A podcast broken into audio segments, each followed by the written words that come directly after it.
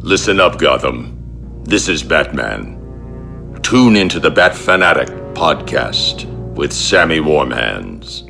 And if you don't, I'll be coming for you. Hey everybody, it's the Dark Knight of Rap, Sammy Warmhands, and this is the Bat Fan Addict Podcast. As always, I'm joined by my co-hosts Ben and Evan. I've got to shout out our longtime sponsor, Radar Toys. You can go to radartoys.com, get free shipping in the US, and save an additional 10% using the code BATFANPOD. All right?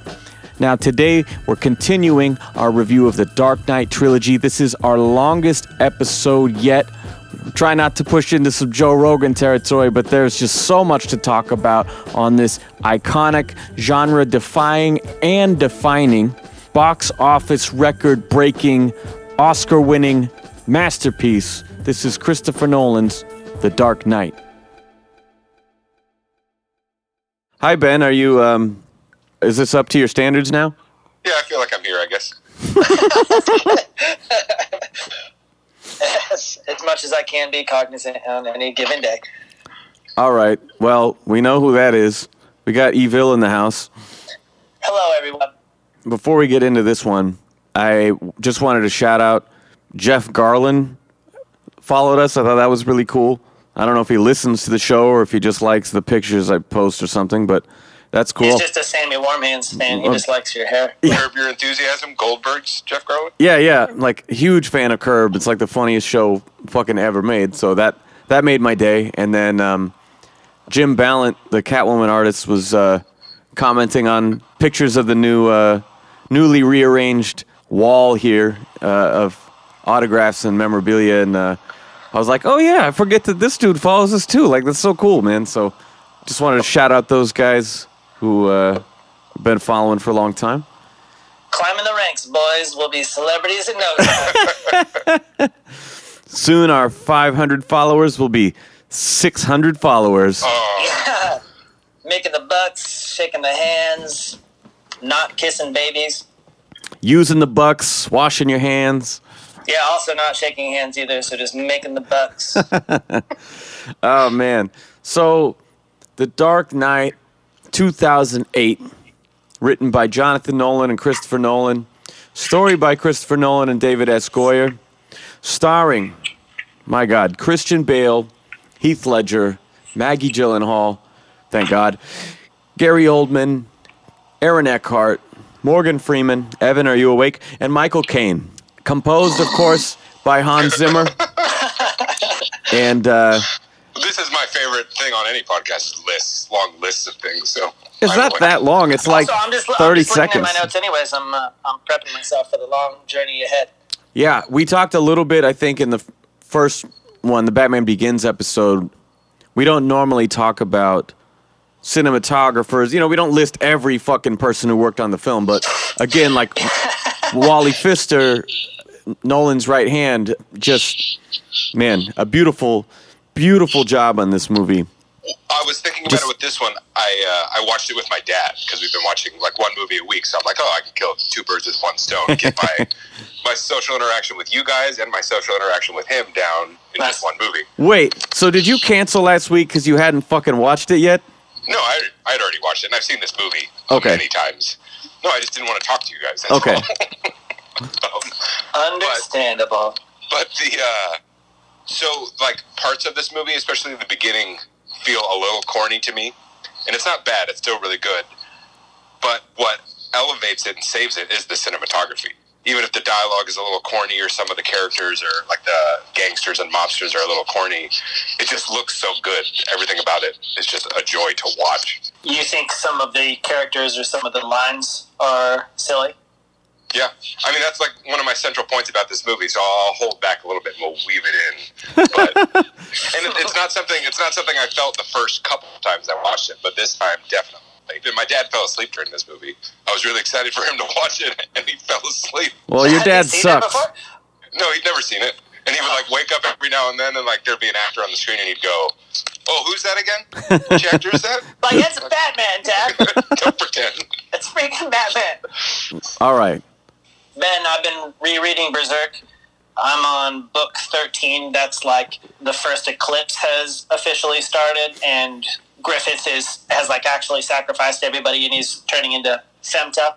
But the cover of book 13 has like guts, bloody guts, holding naked Casca, and he already has a stump for an arm and stuff. And I'm like, well, this is spoiler city right here. Yeah, you know that book is not going to end well when you get the cover of that. like this looks bad. Like it already looked bad already, but he's got like a meat chunk for an arm, and she's naked. What if it happens in the first act? You know, a lot of trailers will show you some crazy shit, but it's from the beginning of the movie. I would be okay Yeah. with that, but I bet you it's the cliffhanger of the book. It, it, but it only gets better from here. And I'm flipping. It's approximately halfway through the book, so there's uh, quite a lot of bad stuff in here. Well, you spoiled it for yourself anyway. I know, but I've read this multiple times anyway. So, man, you know Welcome when? to the Berserk Fan Addict Podcast. Hey, Only Berserk, all Berserk, all the time. all monsters, all dicks. I don't talk. Yeah. you know when you just have when you know something isn't going to be very good, and then Like you this episode. no, it, it is going to be good. We're just working at the kinks. Wow. So I think The Dark Knight is an excellent movie, but I do think the beginning is a little corny. You know what? And Fuck you. I'm not even going to take it there yet because I- this movie we have to acknowledge at least the uh, the cultural context of this. I mean, again, we talked about Begins was not huge, you, but you said it at the beginning. What year is this? 2008. Okay. So this is MySpace age, right? And so long ago. what was happening was Ledger died before it came out, right? Compounded with the fact that you have this amazing sort of grassroots marketing campaign that they did where we started seeing all these campaign websites and promos and things that were just I believe in Harvey Dent. That was everywhere. And then when the trailers dropped, nowadays they have the phrase it breaks the internet or whatever but like back then dude everyone and their dog had seen this trailer everyone was talking about the dark knight everyone wanted to see what joker was going to look like How bad Heath Ledger was going to ruin it because he's just the total wrong Yeah. casting choice. yeah i mean that was a thing too but by the time it was actually done and coming out there was so much hype and so many rumors about the amazing things that he did. And then because of all the i believe in harvey dent and we're seeing aaron eckhart in the trailers everyone wants to see what two-face looks like. That there was so much secrecy about that. No one knew what two-face looked like going into it. We get that little shot of like him on the floor with the gasoline but they never showed it i watched these trailers religiously and so many times that to this day when I watch the movies, there's certain Joker lines, like when he is in the interrogation room and he's like, "Evening, Commissioner," and like certain things that he says are like, "You've changed things forever." Um, there's another one, but he uh, they use different takes. They use I know different the other one. It's the let's get nuts. Come on. they use different takes in the trailers than in the final cut of the film. And so to this day, when I watch the movie, they'll say a line and it never quite sounds right to me because I watched the trailer four times. I watched those trailers so fucking many times before it came out, man. Like, I mean, the hype was real. I do remember all the mystique regarding Joker's stuff, and anything that they would release would be more about the lips or like blurry pictures of him or the why so serious stuff or something. Yeah, why And- so serious was huge. yeah, like really just trying to guard his. You have that one poster where he's looks to be like drawing the lips on the window, and he's behind the window, and all you really get is like kind of this green mop top and then this purple-ish silhouette or something. You know how? I have go- that go- framed. He draws in blood. Why so serious? yeah, exactly, and just how guarded his final image would be. Yeah, there was that reveal because I think they used the line from the beginning. The "What doesn't kill you simply makes you stranger," but then uh-huh. but then they reveal him when they're standing in the street. He's coming at him with the bat pod, you know, mm-hmm. There's that shot from behind Ledger where he like half turns. I'm pretty sure Yeah. they used that shot as his like reveal in the teaser, and like, god damn, it was just so fucking exciting. Like, such a great time to be a fan. You know, I mean, I I was like I said, starting to get way back into this shit after uh, Begins, but like seeing those trailers, I mean, I was just in love again. It was like consuming. It was so exciting. The hype was real. I don't remember any feelings. I'm not. I'm not even joking. Like I can't even remember, which must mean that I didn't have much of a reaction to the trailers at least. And I, and I'll say again, I love this movie. It's fantastic. But like, I don't remember being like, oh, I can't wait. It's gonna be so good. I just. I can't remember any of that stuff that you're talking about. I, I just like your opening phrase. I don't remember much feelings. I mean, there's no. I don't remember a time when I did feel been- I know there must have been a time. I, uh, But no, like can't compared to. Batman Begins, where like I have a very vivid memory of not knowing anything about it and then going to the theater and seeing it, not even realizing it existed. And Yeah. then this movie, which was like they were trying as hard as possible to let everyone know it existed, and I just I have no memory to, of the lead up to that. There's no the way. Exact opposite to me. There's no way that that you weren't aware of it because I, one, it was ubiquitous, but two, uh, you and I had been in a band at that point. I mean, this was like right after DFS sort of went on break, and so we would have been.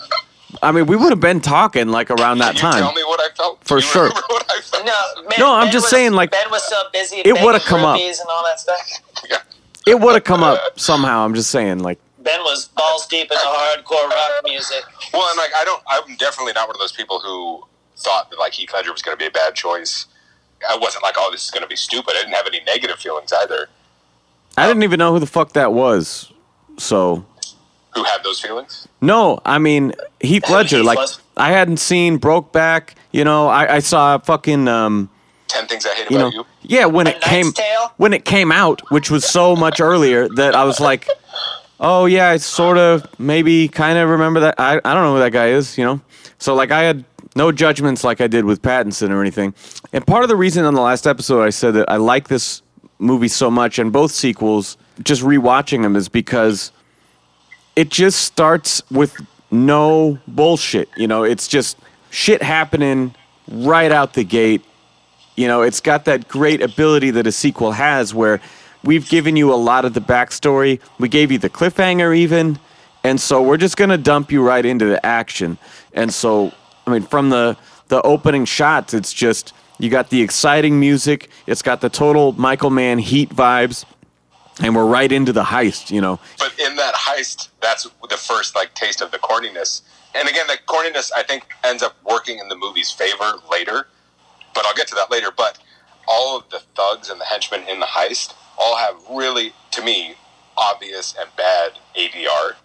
It's like some guy's doing a New York accent over the top. Hey, man, this, whoever planned this heist, and it's definitely not the actor wearing the mask. It's not any of those actors, and it's just it's so jarring to me. It's not quite this bad, but it, it reminds me of like when I think a movie thinks the audience is dumb, so they have to add a bunch of voices over the top later to like tell you everything that's happening in case you're too dumb to Okay. realize it. Uh, all right, a couple I think things the though. rolls out like a Ocean's Eleven movie. I I really like it. I love that level of planning in anything, and when you get to watch some like best laid plans stuff just roll out exactly as intended. I, I love seeing the fruition of something that somebody put so much thought into, and then it just rolls out like, especially if it's beat for beat later on with Joker's whole intentional kidnapping thing is like an even better version of that. But I love seeing stuff just play out exactly as somebody intended to. Like, man, you thought this through every step of the way. No, visually, it's awesome. It's just that overdubbed dialogue is fucking corny. You're like, hey, you wise guys. I don't. I would prefer like muffled, like I can't even hear it, to what is there. Well, that's what I was gonna say. Is that they're wearing plastic masks over their fucking faces? Of course, it's ADR. But it's also the acting, man. Oh, who is this Joker guy? What's he gonna do? Oh, I heard the butt like that. Just it's bad compared to the rest of the acting in the movie because it was probably done by lower paid actors in a little booth I've far away. I've literally never had an issue with it. It never crossed my mind at all Like, I, in It fact, keeps me up at night.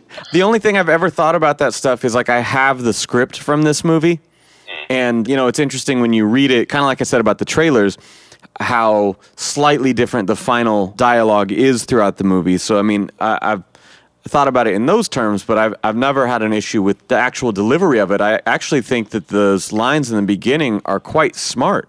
I mean, in the first sixty seconds, we have basically showing first of all not only the Joker's character as they continue to kill each other off, you know, one less sh- he wears makeup. one no, but the like one less share and all that stuff, you know.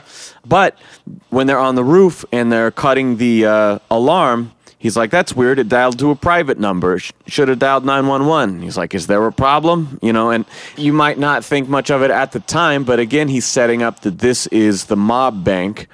You know, it's going out uh-huh. to private security. It's not going out to the cops. They don't want the cops there. And so, I mean, every little part of this script is, like Evan said, really tight. We're watching, you know, kind of the best laid plans come together. So I, I really think it's great. We're getting little tiny bits of this I don't have a problem puzzle. with the script. I like the script. I don't like the delivery of all those lines. Partially because I think they were not directed as well and they were done at a later date. But I don't have a problem with any of that because I do like that. It sets the stage well. It's a little much, but it's still all right. But it's just the delivery I don't like. It distracts me. Well, I don't like you. I find you distracting. Do you guys think that, despite the fact that Joker has to take cover behind the desk because the guy has the gun, but do you think that Joker's plan also included whoever that head banker guy is and his shotgun? Do you think that that was part of his plan?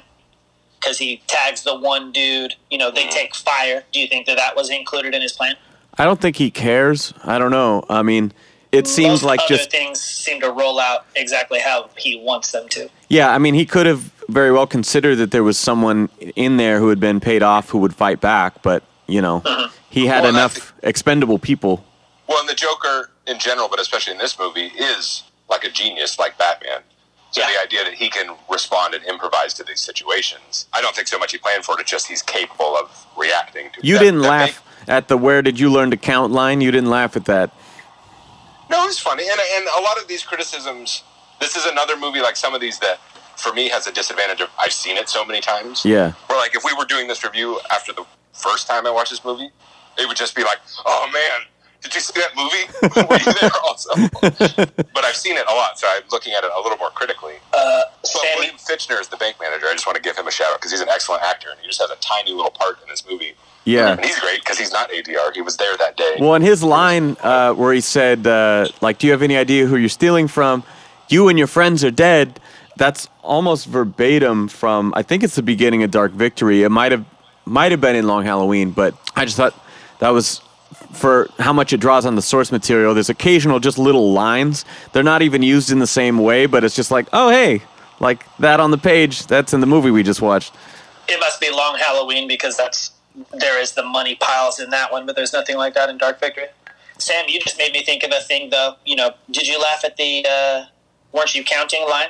But the whole people shooting revolvers and stuff gives us the impression that we could actually count how many rounds a gun has, when in reality, only a revolver has a consistent amount of rounds. Yeah. Like, there's no telling how many rounds are in any given handgun or in any given clip, or if the clip is extended, or how many rounds a shotgun has, or if it has a plug or anything. So nobody could actually count that. The Joker can. He's a Yeah, he's that smart. and if he's not that smart, he's improvising, so he knows. Well, yeah, but he had a, I don't know, he had a shotgun, so I thought, I mean, I don't, you know about things, I don't know about things. They can have many rounds. That's the point. No, there's no way to tell how many. Now, my only issue with the first scene in the movie, even as dark as the green grown out hair is, they keep natural brown Heath Ledger in the whole scene until he takes off the mask. That kind of pisses me off because you don't notice it when you're first watching it because they're just random goons, right? And that's the whole point. That's the reveal. But like when you watch it a second time and he's the one standing on the corner in the beginning and they pick him up and they show him from behind, it's like, well, he has his brown hair. And then now that you've noticed that, you're watching the rest of the scene. It's like he has brown hair the whole time, and then you get the close up when he pulls off the mask, and it's green. So like, Is it is it green everywhere? Like they just literally changed his hair color? yeah, like Or is it they just green on like the roots. they just didn't do his hair and makeup at all while he's in the mask. Uh, And then when he takes it off, he's in full hair and makeup. But he had natural Heath Ledger hair prior to that, and I That don't like that. spoil it. I think that's kind of neat. That's where I don't like you because you. no, no, um, I like how just in the way that it personally would, we like, always really- take it. if you because like if you're like a real Batman person, you'd probably watch it and be like, as soon as you saw the green hair, that scene would be ruined for you. Even though it's inconsistent, I think it's worth the trade off of not knowing it's the Joker until that reveal. I remember when I first saw this, I was genuinely surprised by how that whole thing played out. Like, Clutching your pearls, like uh, yeah, I just honestly had no idea that even one of those guys would have even been the Joker. I just thought that maybe these are dudes working for the Joker, not that he was actually in on the whole thing. And then by the time they drive out the building and then the bus just hops in line with the other buses, I was like, that is so fucking smart. This is the coolest thing I've ever seen. Have well, you? I was watching this with my dad, like I said, and he fell asleep. He might have already been asleep at that point. I don't know.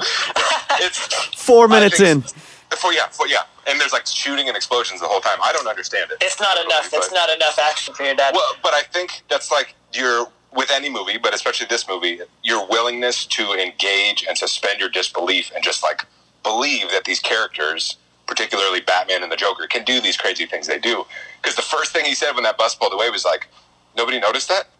Nobody around there was like, "Oh, that one bus just pulled in there." Run under the bank. Tell the police right now. and it's it's like totally right, but it's because I think he is unwilling to just get into the movie and let it go. And I get sometimes those plot things are so big that people just can't do it. But I think this movie is so well done and the characters are so engaging that for me it's really easy to just let go and believe it.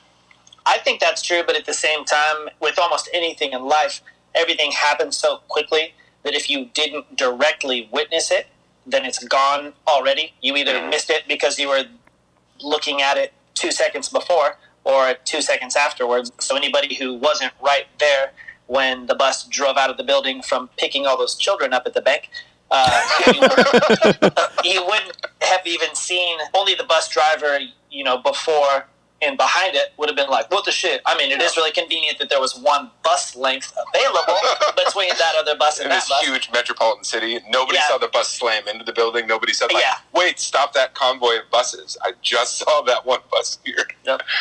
And again, I never thought about that kind of any of the other times I saw it because I just was willing to be in this world and along for the ride of it. Yeah. I do want to ask: Have you guys both seen the movie Heat? Yes. No. Once a long time ago. Okay, because this also came out at a time when I was really uh, kind of first exposed to a lot of gangster movies and stuff, and so I was really, really into Pacino and De Niro at the time, and Heat was one of my favorites that I I watched a lot, and the way that this movie tipped its hat to that was just insane. But again, they're taking this huge climax of that movie and making it a short little set piece to kick off this movie. And so where where so much of that one was the getaway and all, all the complications that happen, that wasn't the point of this scene at all. And in terms of setting up the story, we don't need to see the getaway really.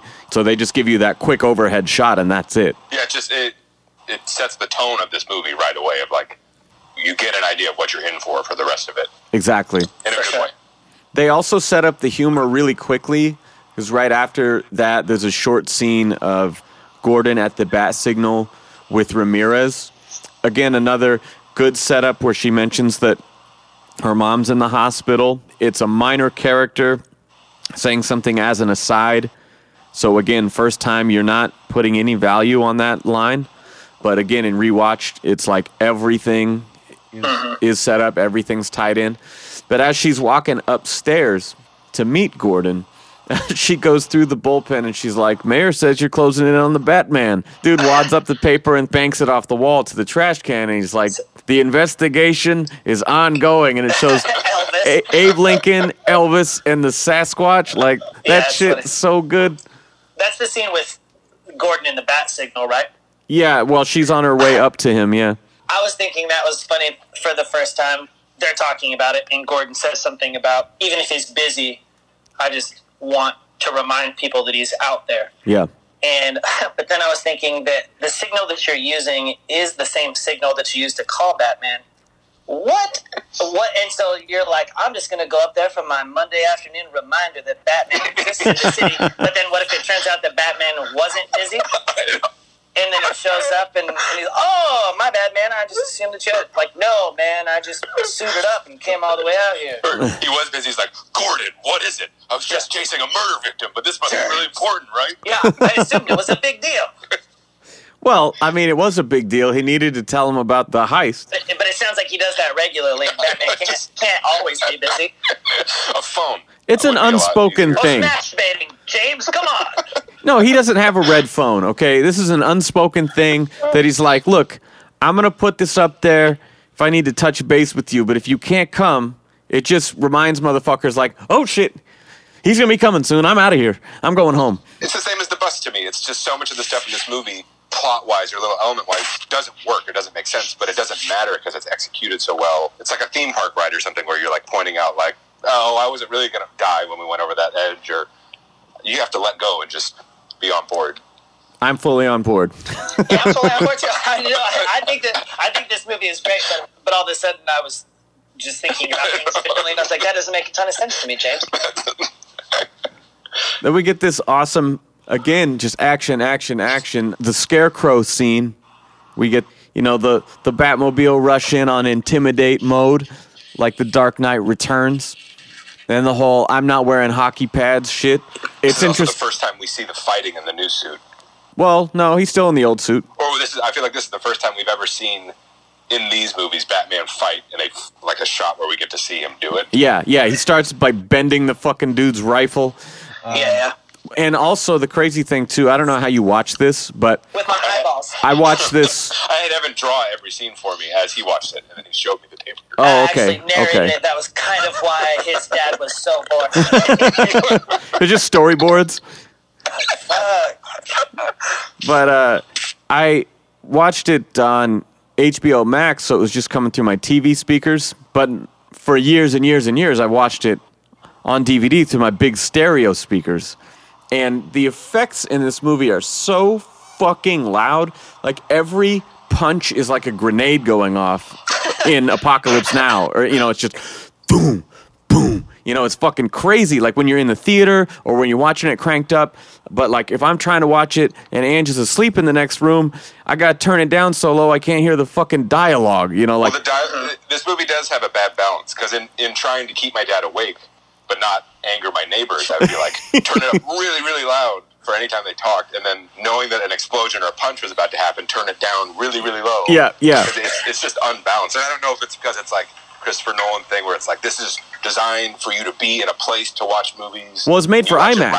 and- I mean, this movie is made for IMAX. It was one of the first ones that was actually shot in, in a lot of the action pieces shot on IMAX film for that purpose. And so it's supposed to be a big over the top movie, but like that's the first scene where we start to really get a taste of that shit where he's kicking goons asses. You know, we see the fear toxin used but without the point of view perspective for pretty much the first time. So we, we kind of see like, all right, Scarecrow's minor. You know, he's already tied up in the beginning. You know, not my diagnosis, and just brush him to the side. But it's still cool to have him as a little bit of continuity. You know. Yeah, it carries over to the next thing. Him timing his jump down the spiraling portion of the parking garage is a very Batman maneuver. And I like Dude. that a lot. And it's funny because like that's one of the things Ben's talking about that like is totally nonsense, but is so Yeah, fucking cool. So good. Well, not so much that. Like that could totally happen, but the fact that the van would just like perfectly roll to a stop. That Oh, that's yeah, I mean, even if, but what if at any point along the way the guy's like, "Oh, piece of candy," and you know breaks even for two seconds. and Wait, let me. figures timing I, is all I'm gonna bad. go out the other exit. I'm gonna Yeah, turn yeah. around and go back. Oh shoot! I mean, I just thought that shot was awesome. It was obviously that was a shot for the fucking trailer. You know, it's just super, super Batman. super cool. But yeah, again, like that should have like careened off the fucking path and crashed into the wall or some shit. Yeah. we introduce Alfred by stitching up Bruce's injuries from, uh, you know, it, it was a big dog, you know. but the, that that whole shit where he's like, uh, he's like, I learned from my mistakes, okay, you know. And he's like, you ought to be pretty knowledgeable by now. Sick burn, Alfred. I love it, man. Michael Caine is just on fire in this movie. and that felt like the nod to Alex Ross, the iconic shot of Batman's back all scarred and fucked up, of him putting on his shirt there because you just see him. He's totally fucked up. Dude, I have to actually mention this because Three Jokers came out this week. I don't know if you guys are familiar or interested in this at all. I read at the end of another story where he was like, "There's three Jokers," and there was like a tag for this story, but I never read the story. Yeah, Mostly I just don't know it's- what you're talking it's about. been- otherwise it probably would be. it's been years in the making, but okay, for as much as we've talked about Earth One, that's written by Geoff Johns. Yes. Okay, so Geoff Johns wrote this three part Black Label series called Three Jokers. Yes. Part one just came out. Artwork with uh, Jason Fabok and Brad Anderson. I think Brad Anderson did the colors in Earth One as well. But it's fucking stunningly beautiful. Some of the best art I've ever seen. And in the beginning of it, it opens with Bruce like crashing the Batmobile trying to get inside the house all bloody and fucked up and Alfred stitching him up. And there's this amazing thing that they do that is sort of a nod to that Alex Ross thing where they show his scarred up back, right? But then they do a close up panel of a scar and a flashback panel beside it to show Penguin stabbing him there and then another scar close up, and then another flashback close up panel of Catwoman slashing across his chest. And they go through all of these different scars and show how they were done. They show Bane breaking his back again. They do all these amazing fucking retellings in just That sounds rad. one Yeah, frame. cool. Oh my god, it's one of the coolest things I've ever seen. It, it's just so Batman, you know. Three Jokers available now. By the time this airs, the second one will probably be out. This is Joker, one Joker, first Joker. It's very mysterious. You don't exactly know what the fuck's going on yet. I like that though. I meant to say in the last one, as just a triple arcing pro to all of this, is that I really like Michael Caine in this stuff a lot, Yeah. and this is probably my third favorite role of his. The first being uh, Austin Powers' dad? Muppet, yeah, Muppet, yeah, Muppet Christmas Carol being number one, second one being Austin Powers, and the third one being this Batman trilogy. wow, that, that hierarchy is very unique to you. It describes you as a person so well. Though. It does. Like Yeah, yeah, yeah. You could just introduce yourself that way if you want. From now on. Hi, I'm Evan, and Michael Caine's three best movies are Muppet Christmas Carol, Austin Powers, and the Batman trilogy. I understand you so well. Yeah, I Yeah, really think is- he's this right. This is my personal trifecta projected through some other person's fictional roles. That is a very revealing opinion, man. One of the things this movie does well is if you're familiar with the source material, they give it to you. Hard. Give it But to you hard. yeah, they really just thrust it in. Hard. It's a Dry. non-stop pounding experience, just pummeling, and But yeah, I mean, like the Long Halloween has penetrated this whole story, but I felt warmed up. but they give you a big fake out, and so we have Maroni's trial, and Dent is there, and we've seen a little clip of this from the trailer, and we're like, oh shit, they're gonna actually do it, you know? Because last time we saw Harvey Dent, or, or first time we saw Harvey Dent was Billy Dee Williams, and Billy D never got turned, you know? And so it's like, now we're seeing it. We're doing all this. I believe in Harvey Dent. Holy shit, they're doing the Maroni trial. This is actually going to happen. He's going to get the acid splash. And so, permission to treat the witness as hostile? I'll show you hostile. Reach into the jacket, and everyone in the theater is collectively like, and pulls a gun and the gun is jammed and it was just such a fucking great like nope we're gonna make you wait i loved it i fucking loved it as you were describing that, though, for whatever reason, all I can picture in my head is Christian Bale in full Batman outfit, like, getting, re- getting ready to jump over like, the benches, like Val go Kilmer? Oh, oh, wait. Oh, never mind. Okay, we're good. Oh, it's just a gun. I, I thought the same thing. Yeah, man, I fucking love that scene because again, like right around this time, I had just read Long Halloween and was like, "Oh my god, this is what they're basing it off of." Like, fuck yeah, I'm just on the edge of my seat when that shit happens. And to this day, every time I watch it, I find it satisfying the way that they give you that suspense that is uh, so easily diffused. it makes him look like a badass too. Yeah. Because it's it's easy to to think that law is boring and the practice of law must be boring and the courtroom isn't like a particularly exciting place or something. But this is a movie and it's a superhero story. But that just makes him look like he's not just a dude tackling some stuff. He's down to be active. This dude could defend himself. He's a man of action. Um, Disassemble a gun in an instant. yeah, exactly. Yeah. He's willing to take risks. He's not afraid of danger. It makes him, yeah, it just makes him look like a badass. Well, which is very Harvey Dent, but it also sets up what he's capable of if he were to turn. Yeah. Yeah. They do a good job throughout this whole movie with instances like that of it's not just like something bad happened to him and now all of a sudden he's the fucking toughest guy in the world and he can take on anyone. Yeah. Yeah, He already had that there. He just wasn't a bad person. Or Yes. not completely a bad person yet. took a series of shitty events to really get it out of him. One bad day. Like yeah, it's like a, this movie is the Long Halloween and the Killing Joke and a bunch of other things all kind of rolled into one without Mhm. being boring for someone who's read all those things. Well, yeah, that's the thing is it's it's very true to those, but it's telling its own story. Dent then has this great exchange with Gordon uh, when we first see them meet, right?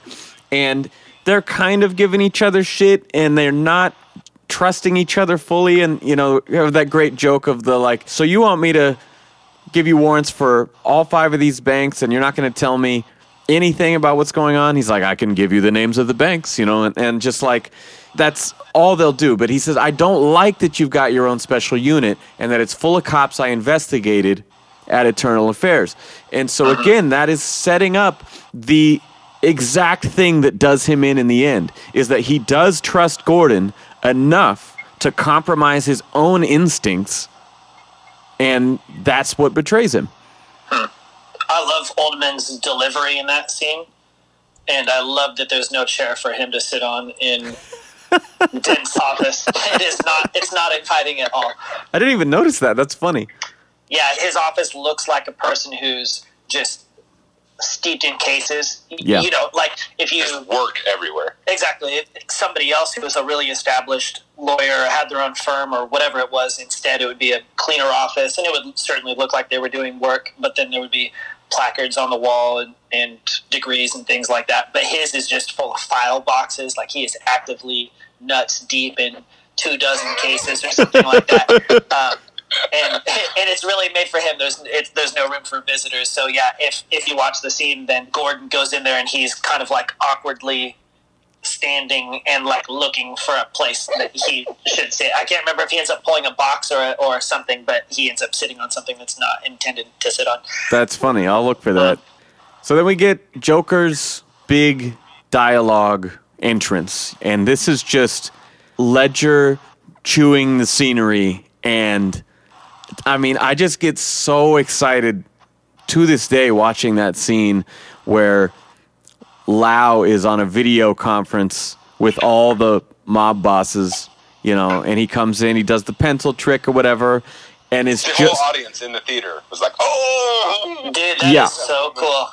that whole scene is just legendary. You know, I think as the movie progresses, there's so many crazier things that happen. But in terms of just introducing your character that you've only given a little taste of, oh my God. I mean, it's like they're just scooping up big helpings. Like, here you go. Oh, you want some more Joker? Oh, here's some Joker. You're going to get some Joker. I love too that they're not meeting in some shadowy warehouse, and so your first full blown visual introduction to Joker is partially shadowed, and they don't draw it out even more. You know, they're meeting in like the back of a restaurant or something like that. Yeah. It's, Yep. But it's it's like full on halogen lights, and you can see every portion of it. It's just boom. There's this dude, and I love thinking that really attempting to embrace the reality of those of what they're trying to show us. Obviously, in a room full of actors, it wouldn't be hard for you to act confident because why wouldn't you be confident? You're not in any kind of danger. But to imagine the kind of nuts that it would take, or the kind of mental state, I guess, that it would take to, to, to walk into Tell me a about these nuts, please. Describe Yeah, these to- nuts. What, did your balls drop off? Yeah, yeah, okay. I hate that line.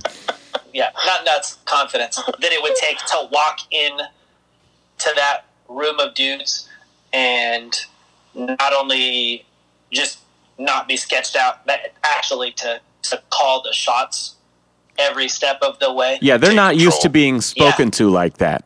No one steps to them like that. Exactly. And the fact that he just pulls up, sits down, and, and just like, oh, you ought to know, you bought it, you know, and just like Yeah. rubbing it in their fucking faces and like, sure. what are you going to do about it? I have all your money. And the way that he pretends to forget Gamble's name, you know, Mm-hmm. the little, what, uh, Gamble's grandmother won't be able to get it, you know, whatever. And just like, uh, th- just the whole like way he plays that scene is so fucking brilliant. And not just because he's fucking dead, I'm saying, like, it just is an exciting scene to watch. It's and cool. there's no question why he gets an Oscar for playing a comic book character when you see shit like this. I mean, when they're like, see, a guy like me, and they're like, a freak. And the way he kind of like No. has a No. little twitch, a tick, and he's like, "Mm, mm, mm, I'm, I'm not. It's just so deep. Again, like you said, the brilliance, but also the balls, but also the Uh-huh. crazy. You know, it's just got like, Uh-huh. it's it's a real character. And it's a funny place too because what's the real line and what's the difference between confidence and not having anything to lose because they look a lot like the same thing. Yeah, Reg- regardless, he's not nervous, but it's one of the two, or maybe they're the same thing. I don't know. And the pencil thing to me is just so dope. The first time you see it, I, oh, every time you see it, it's just fucking awesome. But also just the symbolism of it. Anyways, you know, dudes like you, huge bodyguard guy, go get that guy. Yep. Shit biscuits. He killed him with a pencil. Nobody else messed with him after this. You and know, like, he's unarmed. Yeah, he instantly. Well, aside from the, all those grenades. Well, y- well, yeah, but you don't But know he, that. He gives, he gives them all a moment to pause He- to yeah. reassess what they're about to do. Yeah, he walks like, in ah, that room and takes down the bodyguard of of the top mob boss with Yeah. two hands and a pencil, right? Uh, okay. So, like we've talked about Nobody does. before, I don't like Joker being like a big buff fighting guy who could take on Batman, and That's we've the only Joker I like. and we've seen that he shut up. We've seen that he can't do that, or that's not his forte. But we do see that he's fucking dangerous, and I like He's that. extremely fast. Yes. He's wicked. He's wild. wicked with a number two lead pencil. Don't fuck with that guy. I also love the way that he speaks to Lau at the end too, to the point where he just has to shut his television off. Like- Like, the way he outs him in front of all the guys. Like, I know who's a squealer and that guy. Yeah. Either do what the television says, or he, Yeah. or he refers to him as the television. Yeah. Yeah, like he doesn't know his name. But this is another one of the scenes, and to me, it's a gradual progression for like the first third of the movie, where again, there's that kind of corniness. It especially. What are you stands- talking no, no, no, about? and it's, it's not the scene, but it's like it's those characters. There's like the Russian mob guy and his Russian mob accent, and just all that. It's a little corny to me. But So Russian mobsters in- should have American accents. Then is that what you're saying? No, it's like it's the quality of the accent. he should but- sound like he's from uh, Detroit. Have you ever played Grand Theft Auto 4? That's probably one of the No. best Eastern European accents ever. So that's what it should have been. It should have been Probably probably hire some actual Russians to play Yeah, Russians. like, oh, my cousin, the Joker, he's here. Oh, ah, das Banana, Joker. but it's They should have got Alison Brie to play Zoya the Destroyer. yeah, that would have done it. No, all I mean to say is, No, you don't get to say. I get to say whatever I want. This is my podcast. It's corny. It's all corny. It's fucking corny. but it stands in such contrast to him, to Heath Ledger. For me, that's where that corniness that I keep talking about. It's all. I don't know if it's intentional, or I don't know if maybe in your mind I'm just making this up, but it seems like it exists to reinforce the tone of this movie, where it's like Batman and Batman's the hero and he's taking down the mob and he's doing this, and Heath Ledger as the Joker is just this constant kind of like, you know, you think things are getting better, you you think you're making a difference, but everything is only going to get worse, and it's just going to get worse and worse. And you don't know me, you don't understand. Me. It's like life itself. kind of. But so that's when I say the corniness stuff. it works to the advantage of the movie, and it could just be the strength of his performance, but it just emphasizes that character in relation to all these just mob guys doing mob stuff, trying to take down the Batman, and even all like the conflicts that Batman is having in this first part of the movie compared to where the movie goes, which we'll talk about later. Each scene with him peels away that corniness until we get to a point later where it's just like it's not that anymore. Hmm. The other thing I like too is because you're seeing Joker full blown for the first time, is all the things that Ledger added to the character as far as those ticks and stuff are Yeah, concerned. the facial stuff. Why is he licking his lips all the time? And, and all these things that you would have never got any kind of impression of as the Joker just through reading comics. Big old smile. He's got the makeup. He's a giggler. That's kind of it you know but what if his eye twitched all the time? Or what if he had like a you know funny ticks or the lips or something like that?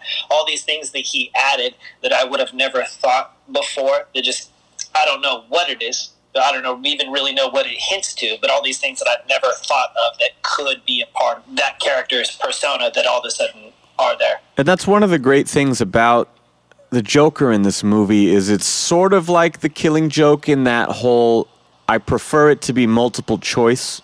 You know, Yeah. there's no identification. There's nothing in his pockets but knives and lint. And repeatedly, do you know how I got these scars? You know, and he, he makes up different versions of his past, and so you really don't know. And you know, you've seen some people speculate that like he was uh, a war veteran who has like severe PTSD or like whatever. Like you just don't know.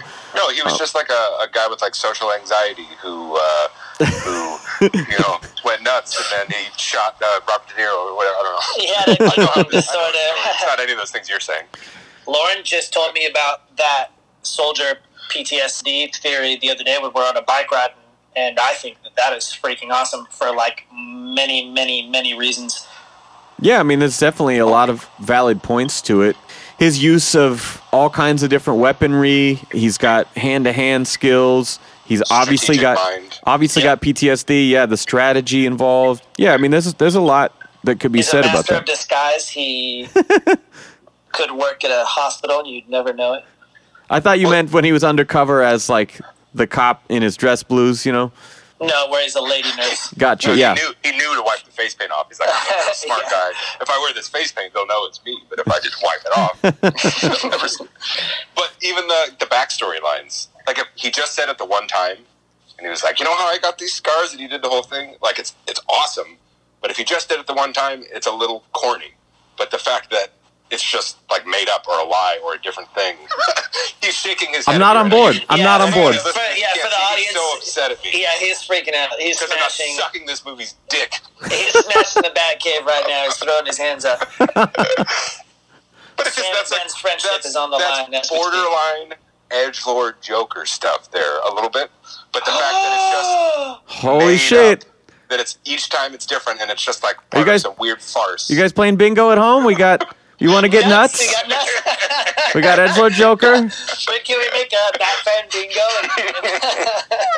They didn't switch idea, names actually. this time. Batman brand bingo. What's my thing? being angry at us. Con- just Yeah. just disapproval in general. yeah. Overall, your thing is uh, smart planning, good direction, focus, and anger. Oh wow, thanks. You keep this thing on the rails because if it wasn't for you, we would just be talking about anime. So, yeah, you keep it on the subject. Otherwise, we would just be talking. So these black and white backwards books, um, let me tell you, he's talking about manga, just in case anyone didn't get that. backwards, black and white backwards books.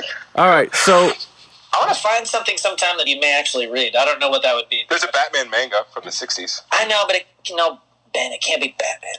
yeah, then I'd read it. So then we have this You're, awesome. You're ridiculous. You're a ridiculous human being. Oh, I'm sorry. I like what I like. That's not okay, that's all. There's turns out there's other cool things though. That's hilarious because it's like me making fun of you movie wise. You know, I'm like, oh, have you seen this great drama? And you're like, does it have crazy colors? Where's the neon? Yeah. yes, I guess. So, in that scene, the television, Lau, mentions that he took 68 million of their money to Hong Kong and put it in hiding. That way, they couldn't leverage any one of them to get information and take down everybody, which is exactly what we do a few minutes later. Batman goes to Hong Kong to get him. Incredible scene. He's up there on the skyscraper. He's got those fucking little weird adhesive jelly timer bombs. And we get this just fantastic fucking Batman die hard in the skyscraper scene where he then extracts him by a moving plane, which we sort of see like The Fulton recovery system. it's sort of like what we see in the beginning of Dark Knight Rises, you know, with some crazy, real shit going on in a plane. I don't know how much of that was faked, but my God, it really. in terms of like actual using a plane for the stunts versus CG. Yeah, because in the third one, they did that shit with the hanging plane and uh-huh. like the IMAX cameras and all that shit. Because I remember before it came out, they did repeated featurettes. Like you'd go to see a movie and you'd get like the behind the scenes of making this fucking plane thing from The Dark Knight Rises coming soon, you know?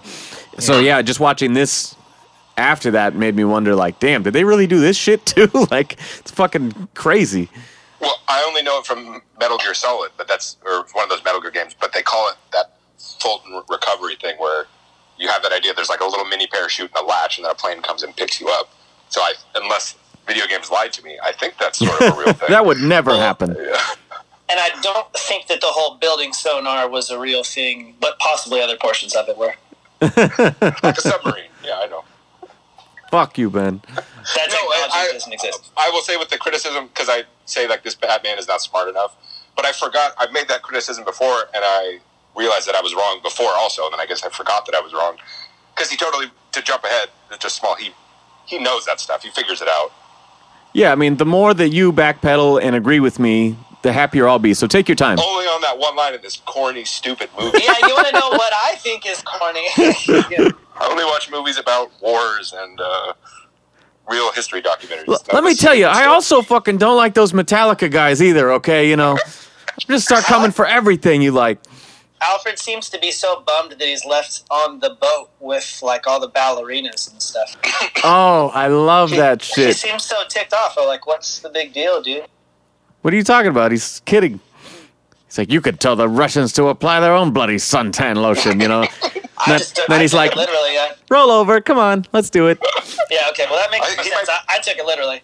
It's a little Might creepy, gay. Like, actually. this has no interest to me. Like, I would rather stitch my millionaire roommates back than apply some lotion hot Russian babes. That's another scene that my dad woke up in. Yeah? Where he woke up when they're on the boat. Wow, that's the life I'd like to live. And Ah, to sleep. Batman. this is like James Bond. yeah, that's why I thought he'd like this movie because so much of this movie is a James Bond movie. And I'm like, oh, he's gonna love this, and he just wasn't James guys- Bond enough. I don't know. Have you seen the In Like Flint movies before? No. I haven't. Oh, it's like So your reference is lost on us, but Evan. Oh, that's the same. You should watch it. It's awesome. It's like James Bond. I think there's only three movies, but if it's almost like if James Bond was more like Austin Powers without being like a silly spoof comedy, like he's that much of a sex pot. It's just like incredibly swanky. It's really cool. I like Archer. Yes, I love Archer. I love Frisky Dingo. What do you think about that? Oh, I almost forgot that in the middle of this whole uh, Lau leaving and Batman going to get him, that we have this scene with Dent and Gordon on the roof with the bat signal, and Batman shows up, and it's very Tim Sale, you know, that whole scene. Yeah, yeah, yeah. Um, and like him disappearing, and like, oh, he does that, and like that, that's just straight from the books. For sure. We've also had at this point having a dinner with Bruce, the ballerina.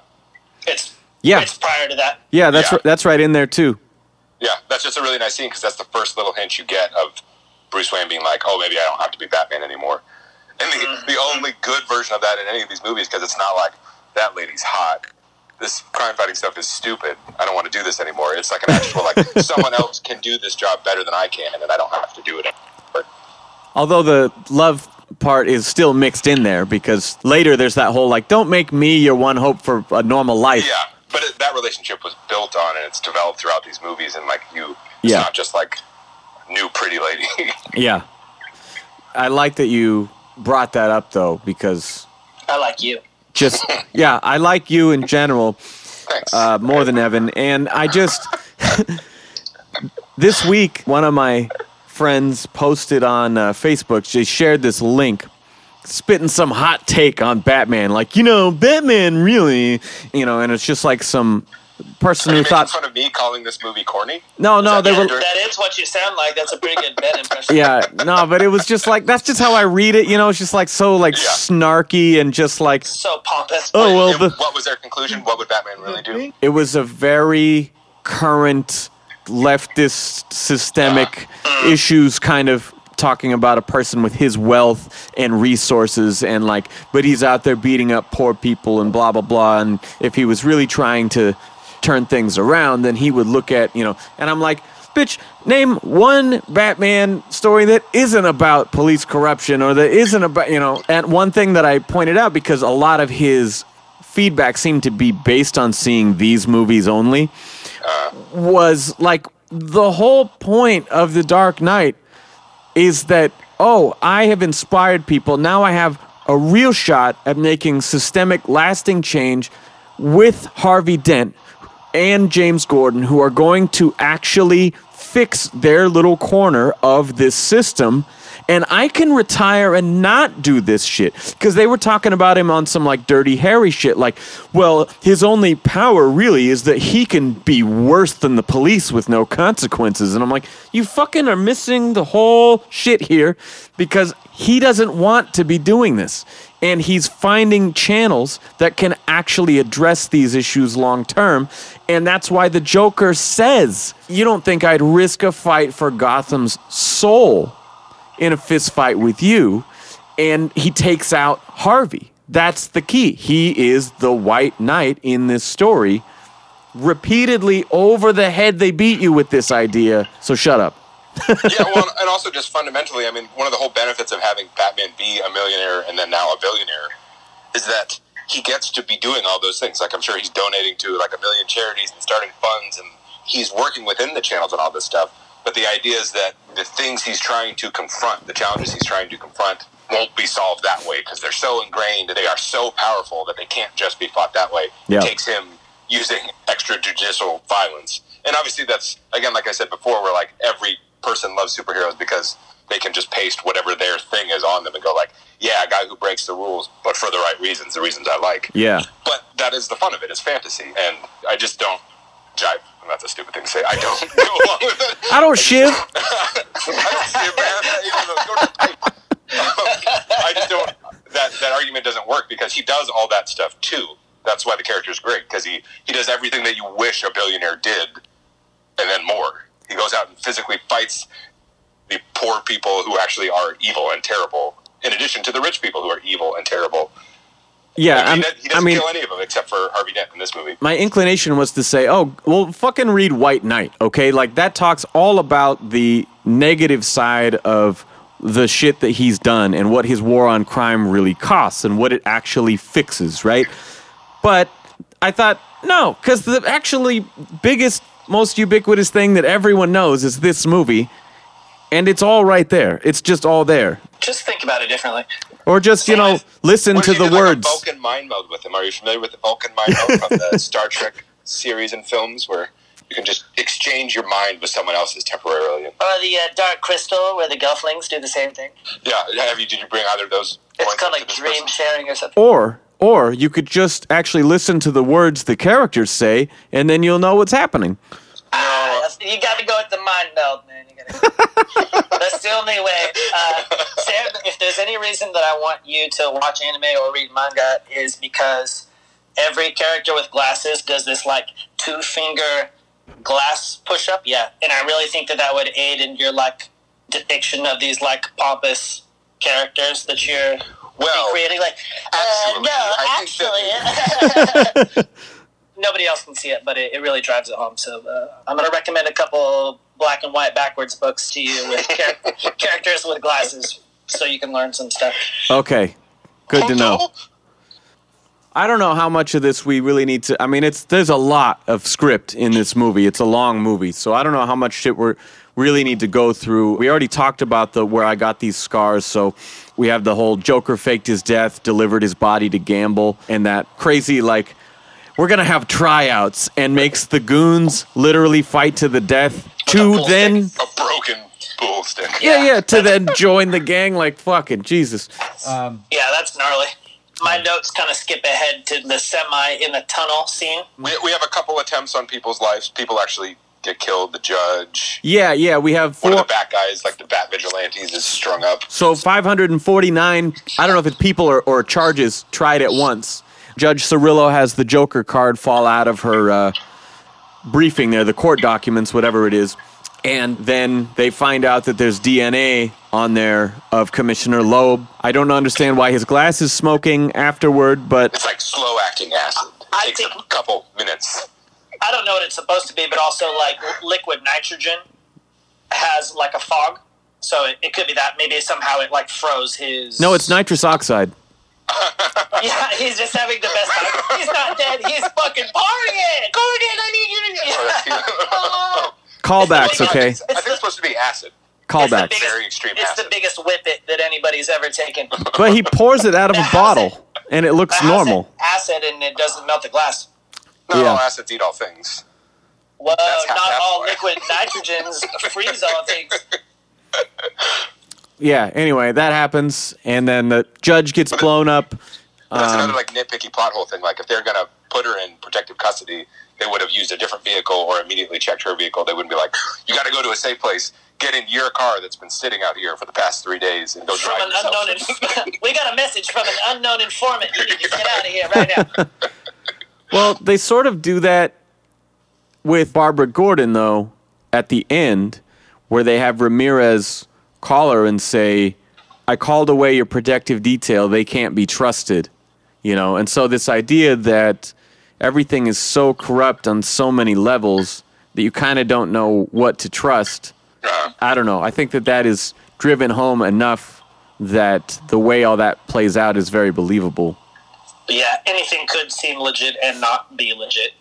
one thing that we absolutely have to talk about Ledger's self directed scenes with the handheld camera. Oh my god. Just fucking terrifying, man. Like that first one where he gives you the uh, ultimatum, you know, Brian or whoever wearing hockey, pad- pads, you know. Pad Batman. yeah, first of all, that's a great fucking cut scare when they're in Yeah. the mayor's office, but um it's so also very a callback to Dark Victory. All the people being hung as uh, Um, Oh, means yeah. of intimidation. Yeah, okay, yeah. Yep, totally. Gotcha. And wow, then man, wow. He, to the um, future, I mean, because we haven't talked about it. Yet. yeah. Whoa! But the book was written before, so Oh, technically, yeah, yeah, Man, I can't tell it. is Easter it- egg. They're talking to the mayor. It's the mayor in that part, right? yeah. yeah. I don't know if that dude just if he wears like eyeliner or No. if he has the thickest under eyelashes. But he, he was in Lost too, and he says people always ask him, and he's like, "That's just my eyes." Yeah, I googled it because I saw him in something else, and I thought, "Damn, does Mayor Garcetti wear fucking eyeliner now?" And then I like googled so it. emo. It's like, nope, he just looks that way. That's also how Sean Murphy draws all of his characters. They always have the thickest, full, full around eyelashes. Maybe he just loves this movie. Yeah. But this scene was very Nicholson. You have the whole like, if Batman takes off his mask, reveals himself, then the killing will stop, right? And that whole like, I'm a man of my word, you know, like if you don't do it, I'll start killing people right now, and he kills the guy. So then, if you think back to the original, when Jack wipes the screen, you know, he's like, I have taken off my makeup. Let's see if you can take off yours. And so I just like that because obviously, we said before, there are some minor nods to Burton, even though trying to do a totally new thing. Uh-huh. But I, I just really like the similarity in that because it's sort of again the main catalyst for the big showdown of the movie. It's very very similar but it's done in a totally fresh way. I love that part for multiple reasons. That's the most fluctuating and inconsistent Joker looks in like a couple minutes in the entire movie. and voices. The Oh my God. voices, Look at me. Yeah, It exactly. feels like you're watching It's- Silence of the Lambs for a minute or something. Totally. It's, it's upsetting. Yeah. that part at the end that's the scariest he sounds in the whole movie the fact that it cuts out with the dude screaming you don't see anything so you have no idea what he's doing to him but whatever it is it's terrible him slapping the dude and then shaking him and then being "Ugh," you know like all of that. I that just stuff. want to see. yeah like he, he he seems like happy and he's like having fun in that part and it, The- that, oh, that is oh, because most then why do you dress like him? You know that. Yeah. Yeah. yeah all of that stuff that that is He shows us we don't have to be afraid of you. God, Oh, but you do, Brian. You really do. Fuck. that's the best part I didn't know I had a ledger impression, but I've been doing it this whole time. oh, it just gets me so excited. Give me some lip licking, please. yeah Thank you. I appreciate that. Yeah. One thing that's great about before Joker shows up in the penthouse fundraiser, there's this brilliant line with Dent and Alfred when he's like, Oh, I've heard a lot about you. So you've known Rachel her whole life. Oh, not yet, sir. That's, it. That's Wow. another moment my dad woke up and he's like, that's a good line. Oh, yeah, Yeah. classic. That's the best dad joke. Well, and it's funny because it plays off as just a dumb joke, but like, boy, is it true. Yeah. yeah. And again, like that's not something you notice maybe the first couple times you watch it, but then like, oh god, that's a it's a dark joke. That's sad. I just thought it was a funny dad joke. Yeah, it, it's supposed to be, but wow. He has known her her whole life. And then the other thing that's great is um, Bruce in plain clothes walking down the hall. You know, there's like, oh, he's got a safe room, and then you know, like, oh, fucking rich guys. But uh, Uh, that, that scene is hilarious. but someone comes up, someone comes up to him Ignores them. with a shotgun, one of the Joker goons. He's like, "Hands up, pretty boy!" And it's just like, bam, bam, gun in pieces as as he's walking by. He doesn't even stop walking to take Yeah. out this goon. I can love it. disassemble it with his eyes closed. Yeah. Again, the out of costume martial arts in all three of these films completely makes up for anything wrong with the in costume stuff. Yeah. You believe that guy could do that stuff. So You effortless. Christian Bale could do that. Oh yeah, I also love that scene because just like Batman Begins, where he acts like he's intoxicated in that one party to kick the people out, I love him playing like a billionaire schlub Yeah. when he's giving the whole speech to like his other rich buddies. Just the thought of like an a it's not an actor switching characters, but an actor switching like characteristics of an actor. yeah. He the puts on this arrogance. Yeah, He well, and- condescends to them. yeah, exactly. Like his version of that, like high society person, and what that sounds like is cool. And also just the fact that it's not even him as Bruce Wayne. That's what he has to pull out to blend with these people. Mm. It's freaking cool. Well, and Rachel even addresses that too. Like, they might not know you well enough to know when you're making fun of him, but like I Yeah, do. And he's I like, do. none of this matters. like, Yeah. like, don't listen I to me. just want to quit this and be with you, Rachel. I'm fucking Batman. This is all weird for me. Harvey Dent's cool. I like him. He's a good guy. I want him to be the boss. Now, I, I, this has been years since I heard this, read this. I don't remember if it was a behind the scenes video or, or what, but I remember Michael Caine saying that Michael Caine saying that he was Tangerine. There's only two types of people in the world that I hate: those that are intolerant of other people's cultures and the Dutch. Yes. But uh, I just remember hearing him say that it was his first scene with Ledger. It might have been his only scene with Ledger, I'm not sure. And that when he came off the elevator, he was actually so shocked that he forgot his lines. Michael Caine forgot his lines when mm. faced with the been Joker. for the last 80 years. Yeah, for the first time. Cool. And I just thought that was so great. You know, we've seen Bruce is already being proactive, knowing something's going to go down, but there's no suit up montage. There's none of this. There's just this really intense scene by a brilliant Maggie Gyllenhaal right up in his face, and then it's on again. Sequel shit.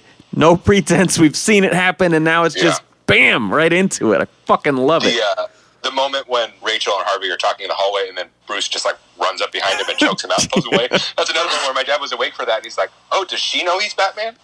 Like, yeah, because that scene would play differently if she didn't know he was Batman. That's Batman. true. That's true. thought Runs those up guys and were chokes him. friends. Yeah, I'm confused. I don't get it.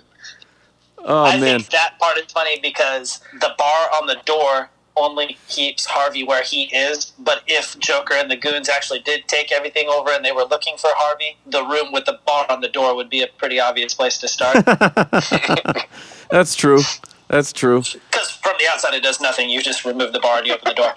Yeah. No, he put a bar on the other side too as he left. He like, Oh. Like I, I, I got it. Hey, Harvey, I'm trapping you here, but also trap yourself from your side. Hey, could you Make put? Bruce, is that you? could you put the broom handle on your side too?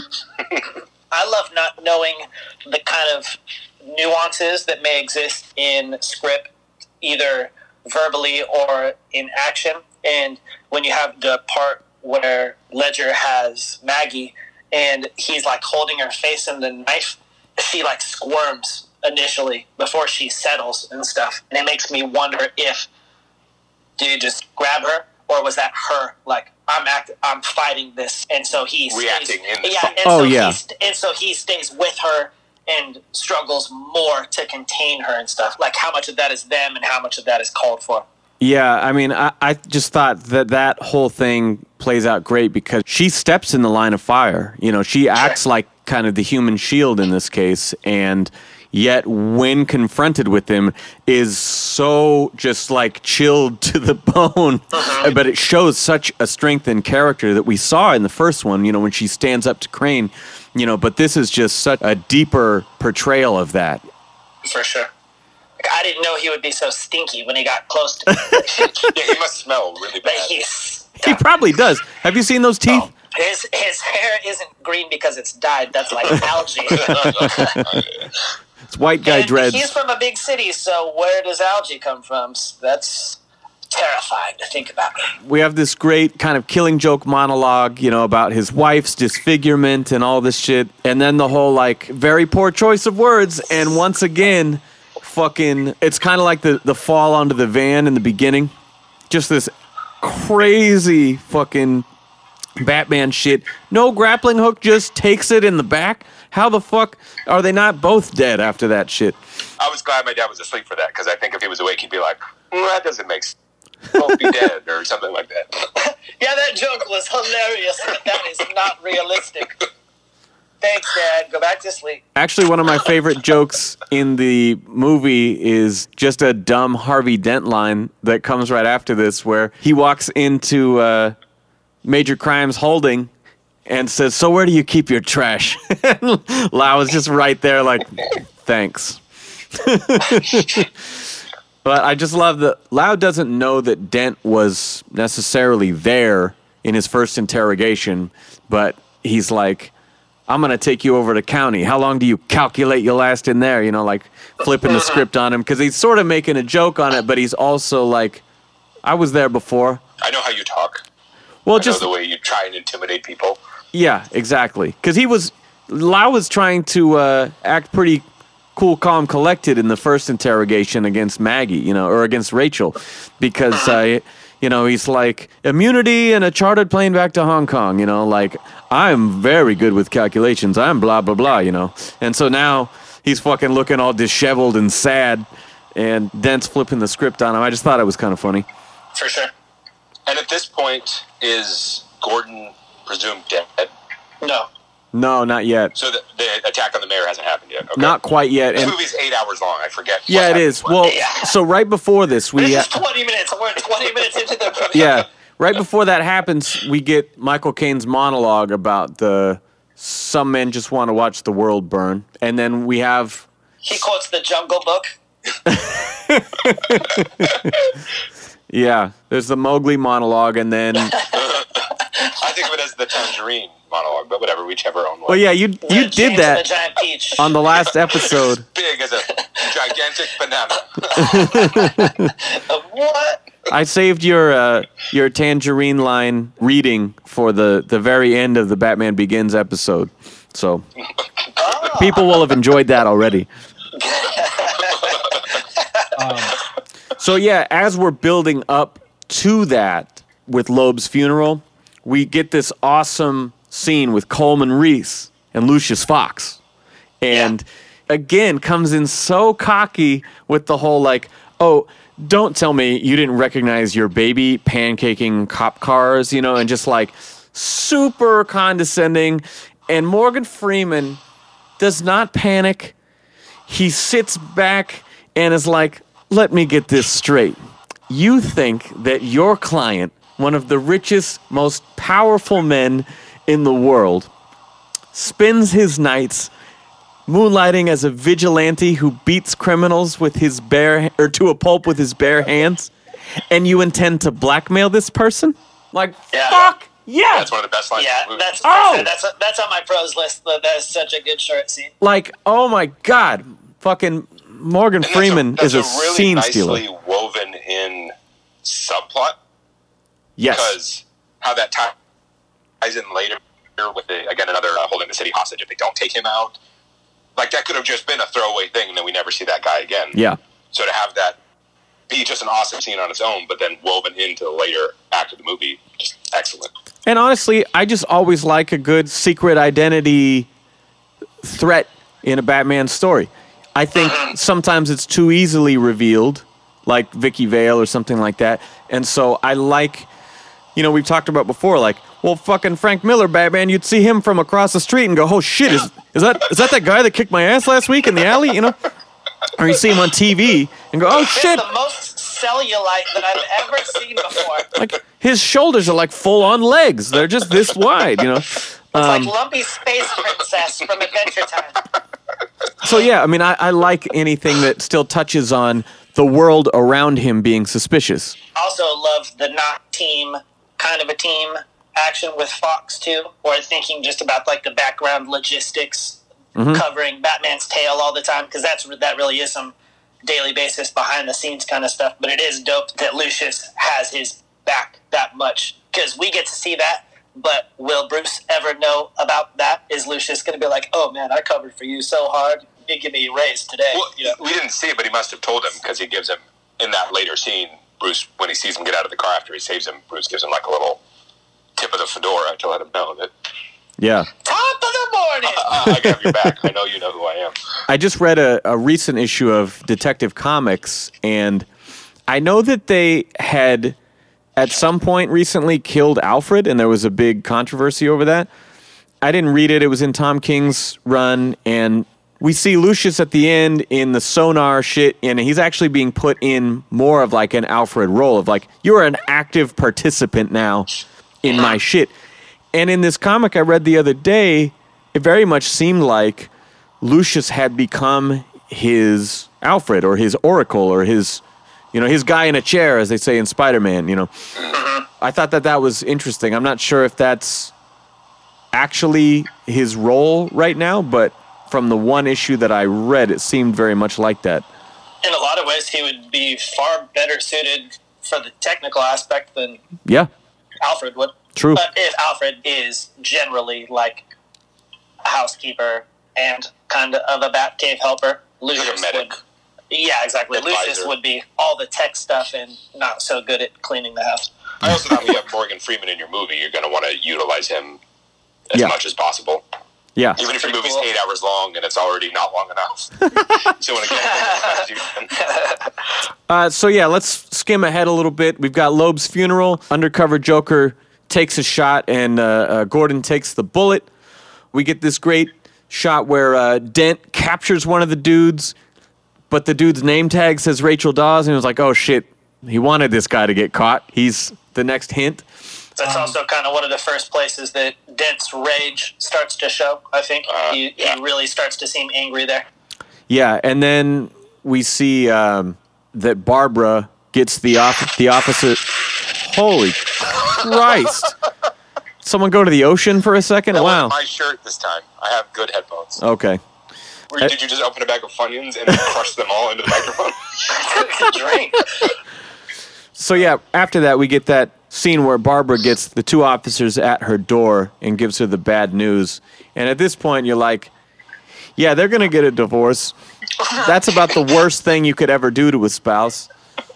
It's like Ashton Kutcher. Uh, it's like some punked action. ah, just kidding. I got you, man. Look right over there. yeah, that's a camera. That's a camera. camera.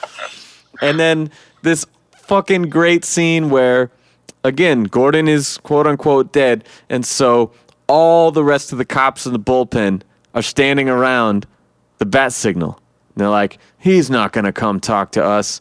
then we get this, God help whoever he does want to talk to. And uh-huh.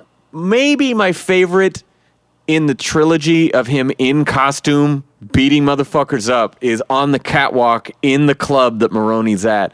Got the fucking like techno and the lasers and all the shit in the background, and yet you can still hear those punches over the music. Oh, like, That's good mixing right there. but he looks so fucking pissed off. That's just why I love it. That made me think of the Matrix movies for the first time. Maybe Because think the, of Collateral. Is that a good Tom one? Cruise. is that a movie that you just made up? That you? No, it's another Michael Mann movie. Like, Jamie oh. Foxx, right?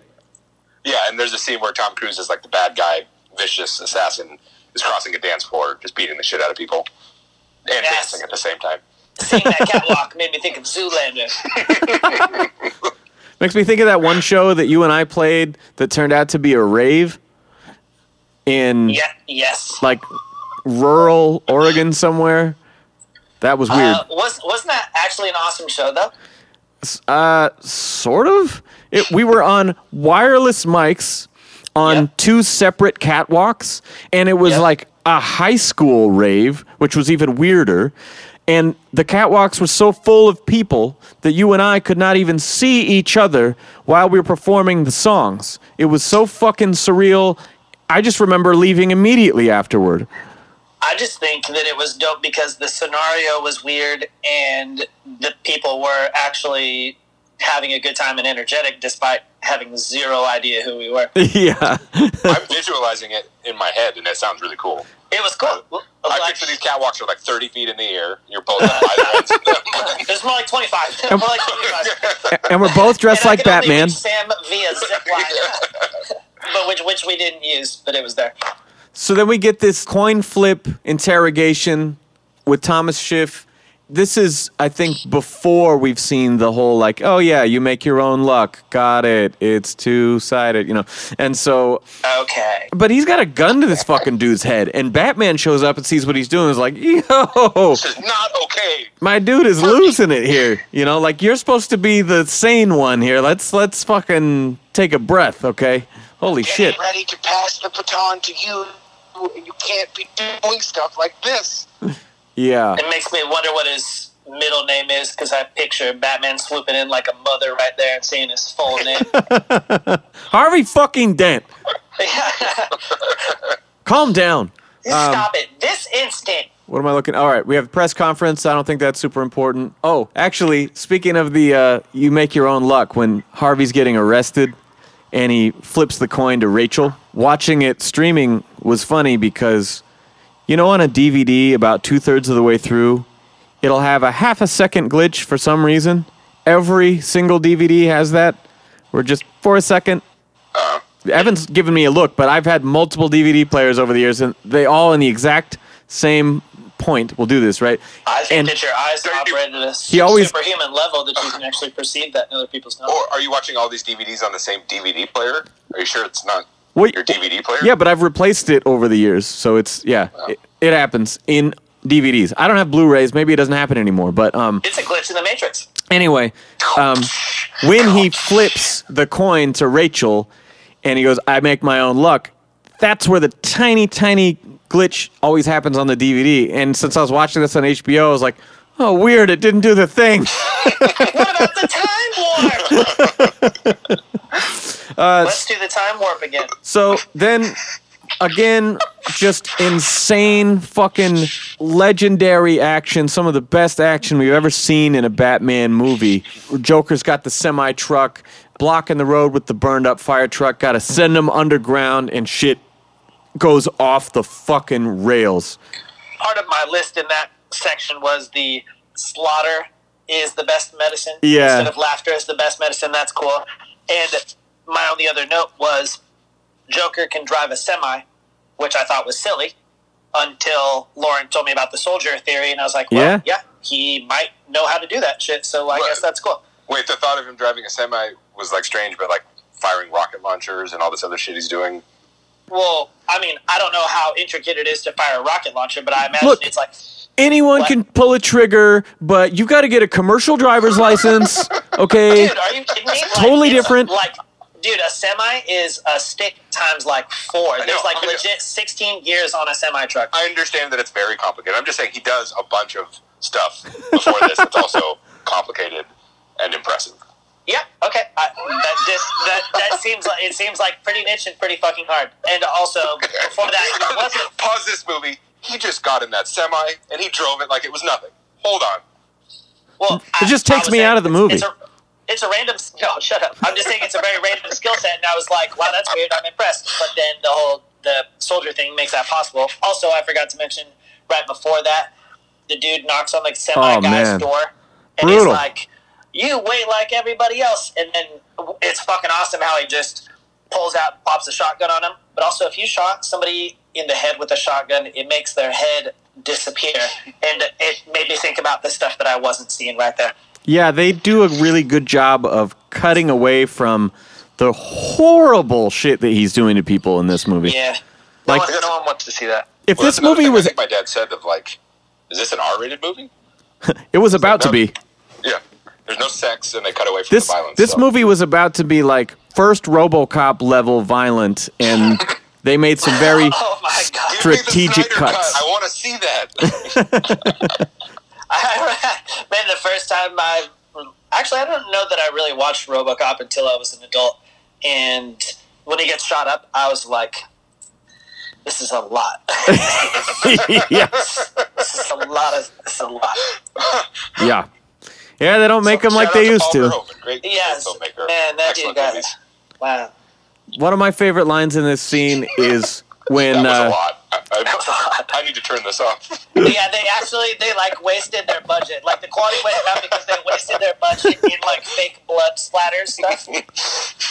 Oh, quality's got a good ad from there. we had all these special effects meaty appendage stubs. Uh, yeah. One of my favorite lines in this scene is just when Joker is driving. You know, it's just fucking explosions and crazy shit going on, and he's just like, "I like this job. I like it. I like yeah. it."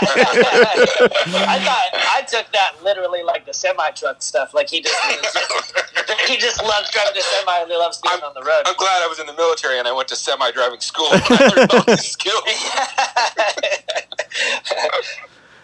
The uh, Bat Pod makes its appearance in this scene after the the tumbler gets shot with the rocket launcher, and it's sort of like the scene in Begins where the Batmobile flies by and is knocking mirrors off the cars while the kids are like in the back seat of this car and it's like holy shit whoa.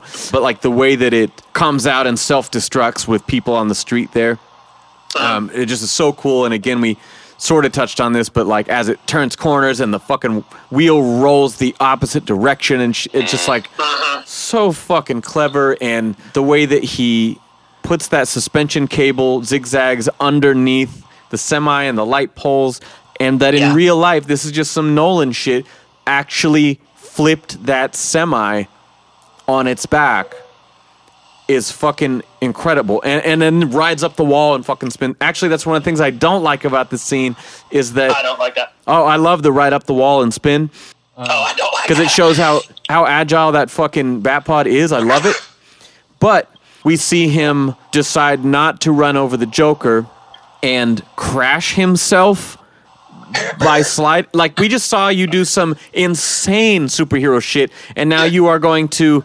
slightly not hit this man who's you know two and a half feet wide and now you're going to crash Couldn't you just hit the brakes or gone further to the right or done I, any I number thought of that things? he. You guys have, must have a different version than I did because I could have swore he ran over like a Mario Kart banana peel. And that's what, that's what threw him off the tracks. you know it's the color grading you can't see the yellow very well Yeah, man, they, they were so dark with these movies. I remember Batman used to be bright. It wasn't so depressing. It was fun. Yeah, man. Back when you- I, those were the days man separate Yeah, drinking out west, fountains man. Back when I was a kid, it's out of West, there was banana peels all over the place. yeah we really need to make batman great again Oh, oh, bringing it back around. Classic you. Yeah. You're always waiting to get your. Yeah. Uh, I can't even say it. Yeah, politics. Always Uh. bringing your politics into the into the comic book, Sam. Oh yeah. When was when was Batman ever not great? You know. Actually, tell me when he was great. You know? I don't like your implication here. That scene where Batman is bearing down on Joker in the motorcycle.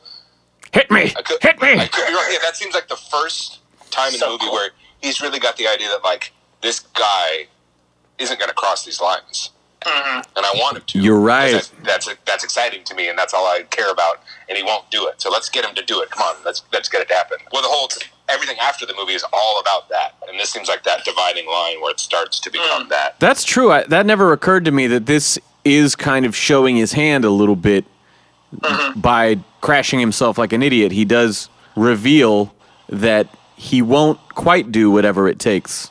Yeah, Excellent point, Ben. Everything about this scene is awesome. I love the wire to get the helicopter, the wire to flip the semi truck. Rack 'em up, rack 'em up. Joker stumbles out of the semi truck and fires his gun at the Yes. same time while he's stumbling. Yeah. I love him just brat, brat, tossing rounds at those oncoming cars and, and driving them off the road. We've all been Uh, there, yeah. Yeah, that's the best of times for me. So many memories. When it doesn't make a lot of sense to me that uh, Batman, being as durable as he is, gets in like a little kind of slidey motorcycle accident, and then he's like seemingly semi-unconscious. That seems sort of weird to me. I wish But I that they had love- made Gordon and Batman in on it together. I think It's that would have made it. The big plan, yeah. Okay, If yeah, you're the big thinking plan. far enough ahead. Yeah, yeah, He okay, that's knew he true. was going to crash the motorcycle, and he knew that Joker was going to walk up. He's gonna play dead. Yeah, Okay, yeah, I get it. I'm stupid. you Well- don't think like these guys do. Yeah. One of Uh, Heath's best parts there, though, is when his goon touches Batman's cowl and gets shocked. That's what that was my next thing. Yeah, dude. His giggle. He's so he's so delighted by that guy getting shocked. Like Yeah, the he loves it. way he fucking mocks his own guy getting shocked, like severely. Uh, it's just. You I- electrified your mask. That is the coolest thing ever. Yeah. Love you. Oh my god, I can't wait to be with you forever. I mean, That almost made up for not hitting me. well, the the movie is very serious, and so the fact that they still give us such jovial, over the top laughter when shit is fucked up, I still like that. You know, I actually watching this with a critical eye, I appreciated that he does actually joke and fuck around more than I had given him credit for in this movie. I love it. He's truly delighted by that man's pain. Yeah. Maybe it was because it's possible that I felt like this in the past, but it just been a while since I had seen this. Again, I like seeing all these really thought out plans, and I love that this whole thing, even Joker's plan is so thorough that his getting captured is intentional. Like all of that stuff, even if he hadn't fully thought out every single aspect of that stuff, and there's a lot of intricacies to that kind of thing, he didn't even actually plan to succeed necessarily. Or maybe there was a different version of his plan where he did or something, but I think he really did need to get captured. And to think that you do all that shit and the whole point is to not actually win anyways because there's another layer of your plan to follow after that point. It's like Harvey thinks he's giving himself away, and then Batman and Gordon actually have their plan underneath it, and it's not just to stop the Joker; it's to lure him into this trap, and that was all trip trap on top of it. It's just like you're saying, it's like there's so many layers to that. And again, that's where like people who either don't like this movie as much or just don't like it at all. That's the kind of stuff they hate. I'm Like your dad? So, yeah, he was actually with the whole time. He just fucking hates this movie. Well, it's so contrived and so complex and so unbelievable, but it's just awesome because that to me, the scene we're at now, where he's he's been captured and the Batman is going to interrogate him in the cell. That's where this movie takes the shift. Have either of you seen Mulholland Drive?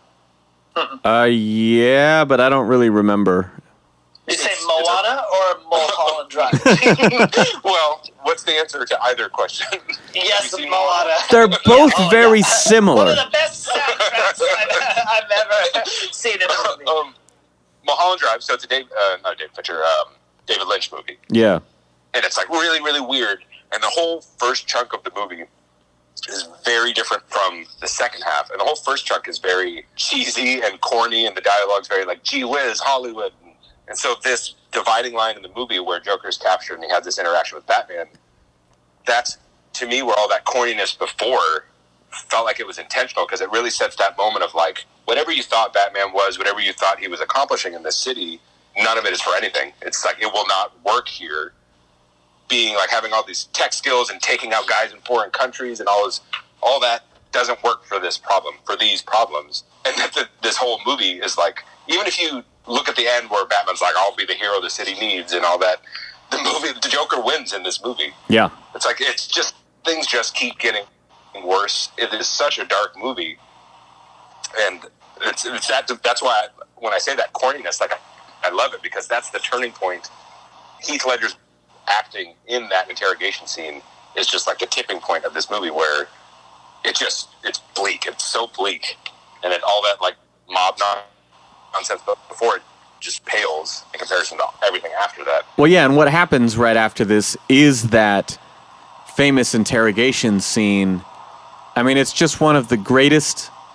In fact, if you come back to Heat, that movie was significant because it was pairing Pacino and De Niro, these two powerhouse actors, legendary for working in the same movie, even Godfather 2, but never on screen together, right? And putting these two people is one of the best scenes ever, in my opinion. Like, Pacino didn't have the evidence. He couldn't take him in, but he knew what was going on. They both knew what was happening.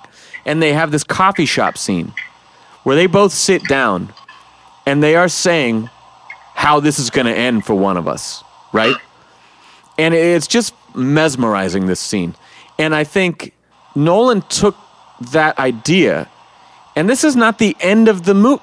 The Joker's in fucking jail, and Batman's in there with him, and this is not the end of the movie. This is the middle of the movie. exactly. But And you'd feel like it was the end because we're two hours in. Yes. in and, and and exactly like we're getting this again this famous like you have rules you have you have nothing to do with all your strength and again that is the brilliance of this joker is that he totally fucking corners him he totally just disables him this is easily my favorite scene in this movie.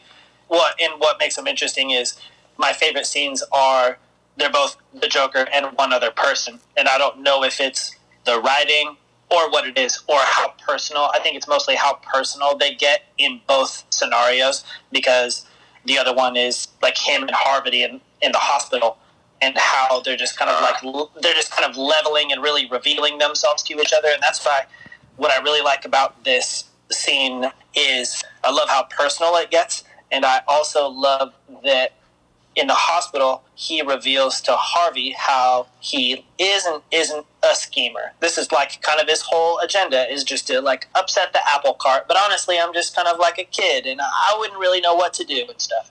But then when he's talking to Batman, it's the same level of like personally forthcoming. It's like this Honest. is the, yeah, it's like it's incredibly honest because this is I couldn't have this kind of conversation with anybody but Batman because Batman is the only person who would understand the things that I'm saying. that's how i feel with you evan Hmm. Our In what way, friendship though? What, what kind of things that you would would you share with me that you could only share with me? I, I can be my true here, self with you yeah, yeah. Pretend Ben's not, pretend future Ben. Future Ben isn't here. He's already heard this. Yeah. Anyways, it's like Well, not- it's not the. You want to know how I got these scars? I'm a crazy little. It's like, he's not Yeah, putting on the show It's yeah, I just want to tell you, I'm really excited by what you do for the city and what you think you've done, and I want you to know that You've got my you- support. yeah, I really am really into it, but you don't go far enough. first of all Without you, big fan Without you, there is no me. In particular, and part of it is just the delivery is just because I think it's funny. But he has that.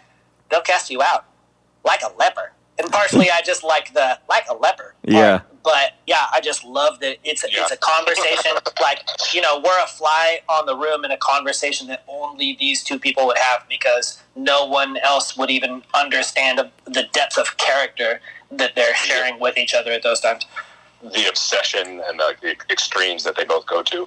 Yeah, and how he simultaneously gets under Batman's skin, and in additionally, the like hits him in the face. Like you never start with the face. Boom, hits his hand. See, You can't feel the next thing. I always thought that was weird. Who punches a guy in his flat palm? That would hurt. That would hurt. Have you seen know how many- Casino? It looks Yeah, bad. there's so many. I mean, there's tons of nerve endings in your hands and feet. That's Sam, really quick, put your hand on your desk, and I want you to just Hit it with a your other hammer. hand. yeah, go get a sledgehammer and hit it real quick. Okay. Hey, lady, like come here a second. Help me out with this experiment. but yeah, I, I love when he is just throwing punches. He smashes the glass with his fucking face.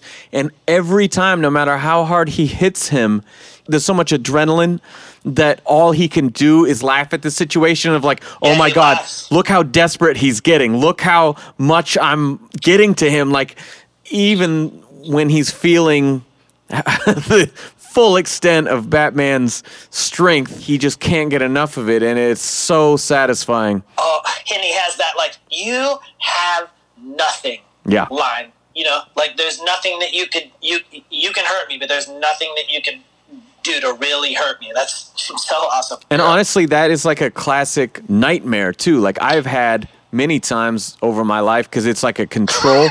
it no, it for real. It's You like nightmares of Batman it's being like a- up, or No, he, he's No. Batman. Joker up. No, he is Batman. And it's how like a, a classic um, control issue sort of dream Yeah. where you know you'll be like in a fight or you'll be attacked or something and nothing that you can do to this person no matter how hard you hit them they're impervious to what you're doing to them and so that's actually taking a bit of like real psychology and kind of applying it to Batman and Joker in that he's trying to punch his way out of this box and he is facing someone where that isn't going to stop him. a lot of times too. Yeah, once I had that whole soldier thing in my head, then I was applying it to all those, just everything, and that was one of those in particular too. In any scenario where he's got a one-on-one with a person, then he knows what to say to those people to really get under their skin. Because he would also be familiar with like anti-interrogation techniques, so Uh-huh. Batman's really trying to take it to him, and it's just not fazing him because he can handle it. It's crazy. He doesn't even care. Well, and, then, when, right and after then when that, the other dude comes in, then he's like, "Let me just flip this around and use this guy to my advantage. I need a phone call." That guy's also an excellent actor. Just a small parts, tiny little parts in this movie, but they're every scene he's in is great. yeah, that was that was fantastic. Well, man, and what he says to him, like, "What?" You did another uh, crunching the Funyuns bag. It's funny though because every time you do it, it always takes like solid thirty seconds for you to realize that it happened. And Well, but I, Because I don't really he, know. He, he can't hear it. I He know, I know. That's why it's funny. Well, and I also don't know what I'm doing because the It's- last time I was taking a drink and this time I was. just anytime there's like a big movement. what do you mean you don't know? It? The mic is hanging from you, so when things touch the mic, that's when.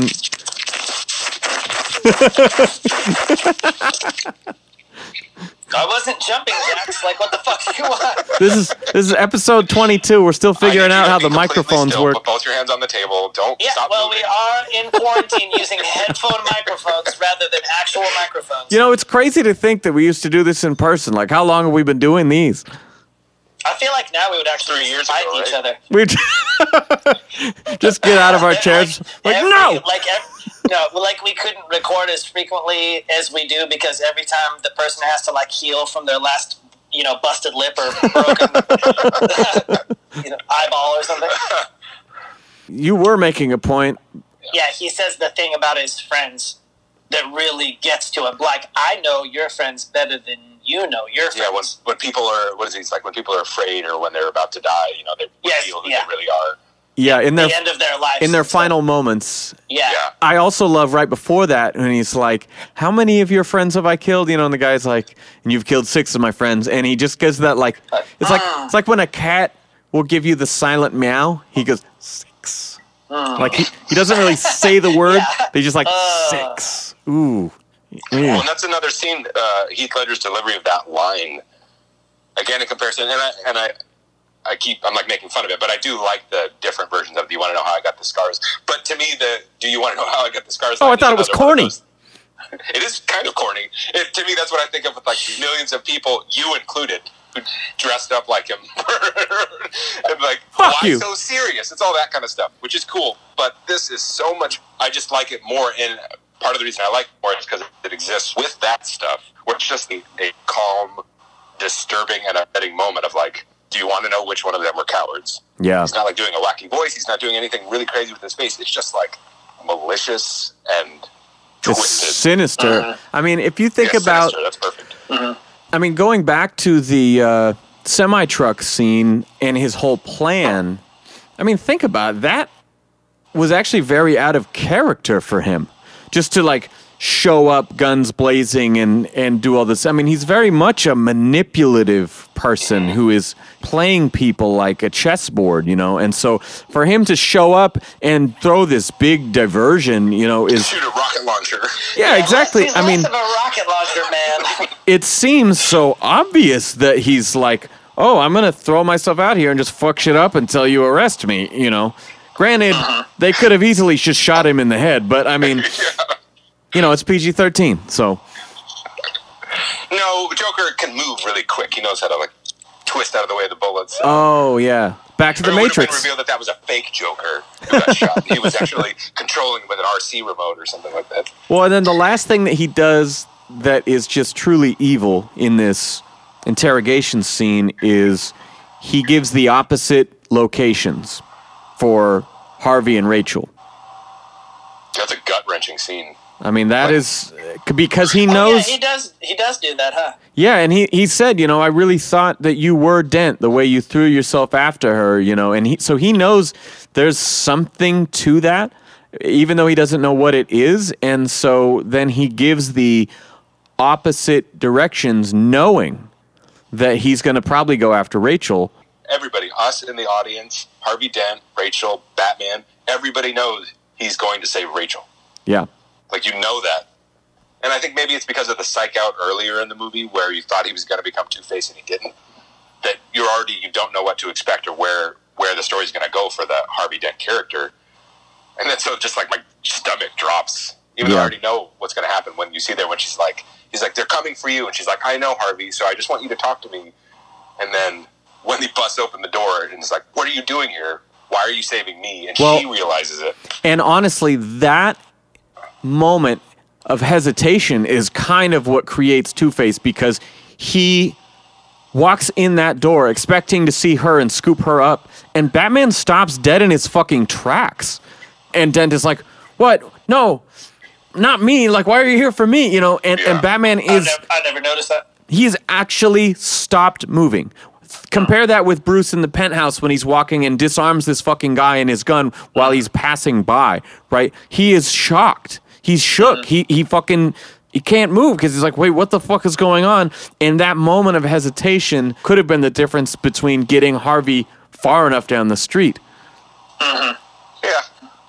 The way his face gets burned is kind of another weird contrived thing. What if he went in a straight line from the door instead of along the parallel of the building? He's laying there soaked in gas. We saw it in one of the last trailers. It was like, oh shit, okay, maybe that's I how. Who I, knows? I like your point about the hesitation, but we're, all, just we're all I don't super know what he was trying to do with his chair, anyways. That ended up in the. you're just gonna like break it and you know move out of the way and roll around. that part is also like fairly gut wrenching with the whole walkie talkies on the other side of the walkie talkies, and you Yeah. have Maggie hearing Harvey on the other side, like, oh, When she realizes she's not going to be saved, yeah, even though like you you kind of thought one of them was going to die, you expected it wasn't going to be her. Mm. And And I love how that scene is executed visually too, because they give you that quick flash of light and a gust of wind where her hair blows across her face. And again, they're not showing you anything gross, but you just feel the emotional weight of it so much. yeah, that's the this is the part where the movie it's like nothing will ever be good. Yeah. And then also, you, you know that because she gave that letter to Alfred, you know, she was going to choose Harvey. I mean, he's just lost everything over and over. You know, he returns the burnt up coin to Harvey in the hospital. and that Harvey thinks that means she's alive until he flips it over. He thinks, "Oh, she visited me while I was unconscious, and she brought the coin back."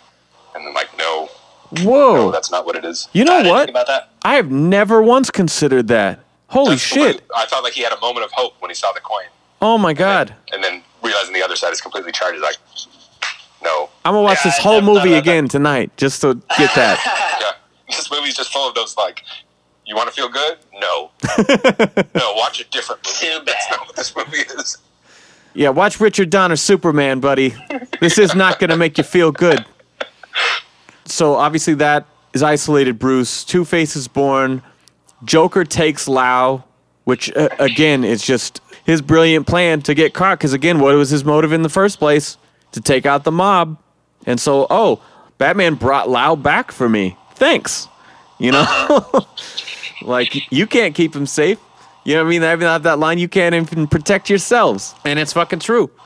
And we get this uh, Alfred and Bruce scene where he's so just beside himself. He's holding his cowl there in the penthouse. Alfred grabs that letter, like, "Nah, you're not ready for this shit." But he has this like, you know, Gotham needs its true hero, and that's Harvey. And, and Alfred's just like, they're gonna have to make do with you. Hmm. I really like that moment too of Bruce explaining to Alfred like she was going to pick me, and so Harvey can never Yeah. know. No one can ever tell Harvey because that's what informs Alfred to burn the note later. He's like, that's what Bruce thinks a man wants. If a man was going to find out that the woman he loved, who he wanted to be with, was not going to be with him, Yeah, he would not want to know that if he could. yeah, hmm. He tells him what he wants. I love the very short image after Joker gets out of jail and he's stolen the cop car. yes. He's got his and he's got his head out the window like Yeah. a dog. Man, something about the The It hair must and be like a fixed camera on the car Yeah. that makes the background look so crazy because the car is so rigid. But yeah, I love him. Just he's like wild and free with his head out the window. Looking so like is Lau driving the car then? Who's driving the car?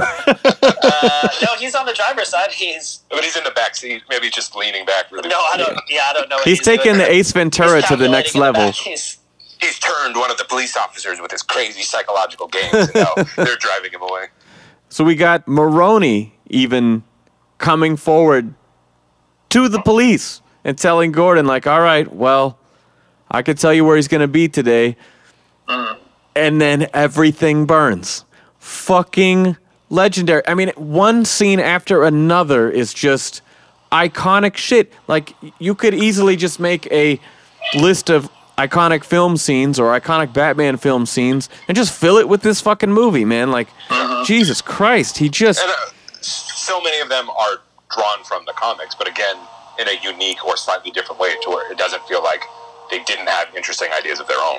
Yeah, yeah. The money pile stuff was straight from Long Halloween, minus Yeah. the money burning, but I liked it. Well, and burning Lau on top of it is another one of the things they sort of just they show you is happening, but they don't really pay too much Yeah, attention. that is- Well, I didn't, I didn't even until think think about about that, honestly. Yeah. oh yeah, because they he throws the fucking money at his face. He's tied up on top of it. You know. How It's fun would that be to, shot to in the head. oh yeah, dude, that is oh yeah, totally. I know love when he slides down it, was too. Is that digital? Did he hit him in the head, and how many takes did that take to hit him in the head? That's that's that's beautiful. Also, the the sliding down the money thing looks super awesome, like some Scrooge McDuck money slide stuff. I, Because he has put his both arms up and he's kind of unstable, but he's having a good time. Yeah, I that love looks it. fun. And also, I what if he didn't do that in one take, and then the money pile was all screwed up? And they had to fix the money pile again. Doesn't Joker tosses a knife in that part? Yeah. Or, He yeah. throws a knife to the his henchman to like. Yeah, it made me wonder who caught his knife. That was another thing. That's my little note. Who caught his tiny little knife? It says, like somebody just oh, just bear palm caught his open knife. Yeah, I got it. Thanks, Joker. It's henchman work gloves. That's what it is. Oh, henchman brand work gloves. Yeah. Get a sponsor. Coleman Reese goes on TV. Then we get the whole if Coleman Reese isn't dead in an hour, I blow up a hospital. Like now he's just a full on terrorist. Okay. Uh-huh. Fucking shit. The end of Batman Begins, they talk about escalation. This whole movie, escalation. Uh-huh.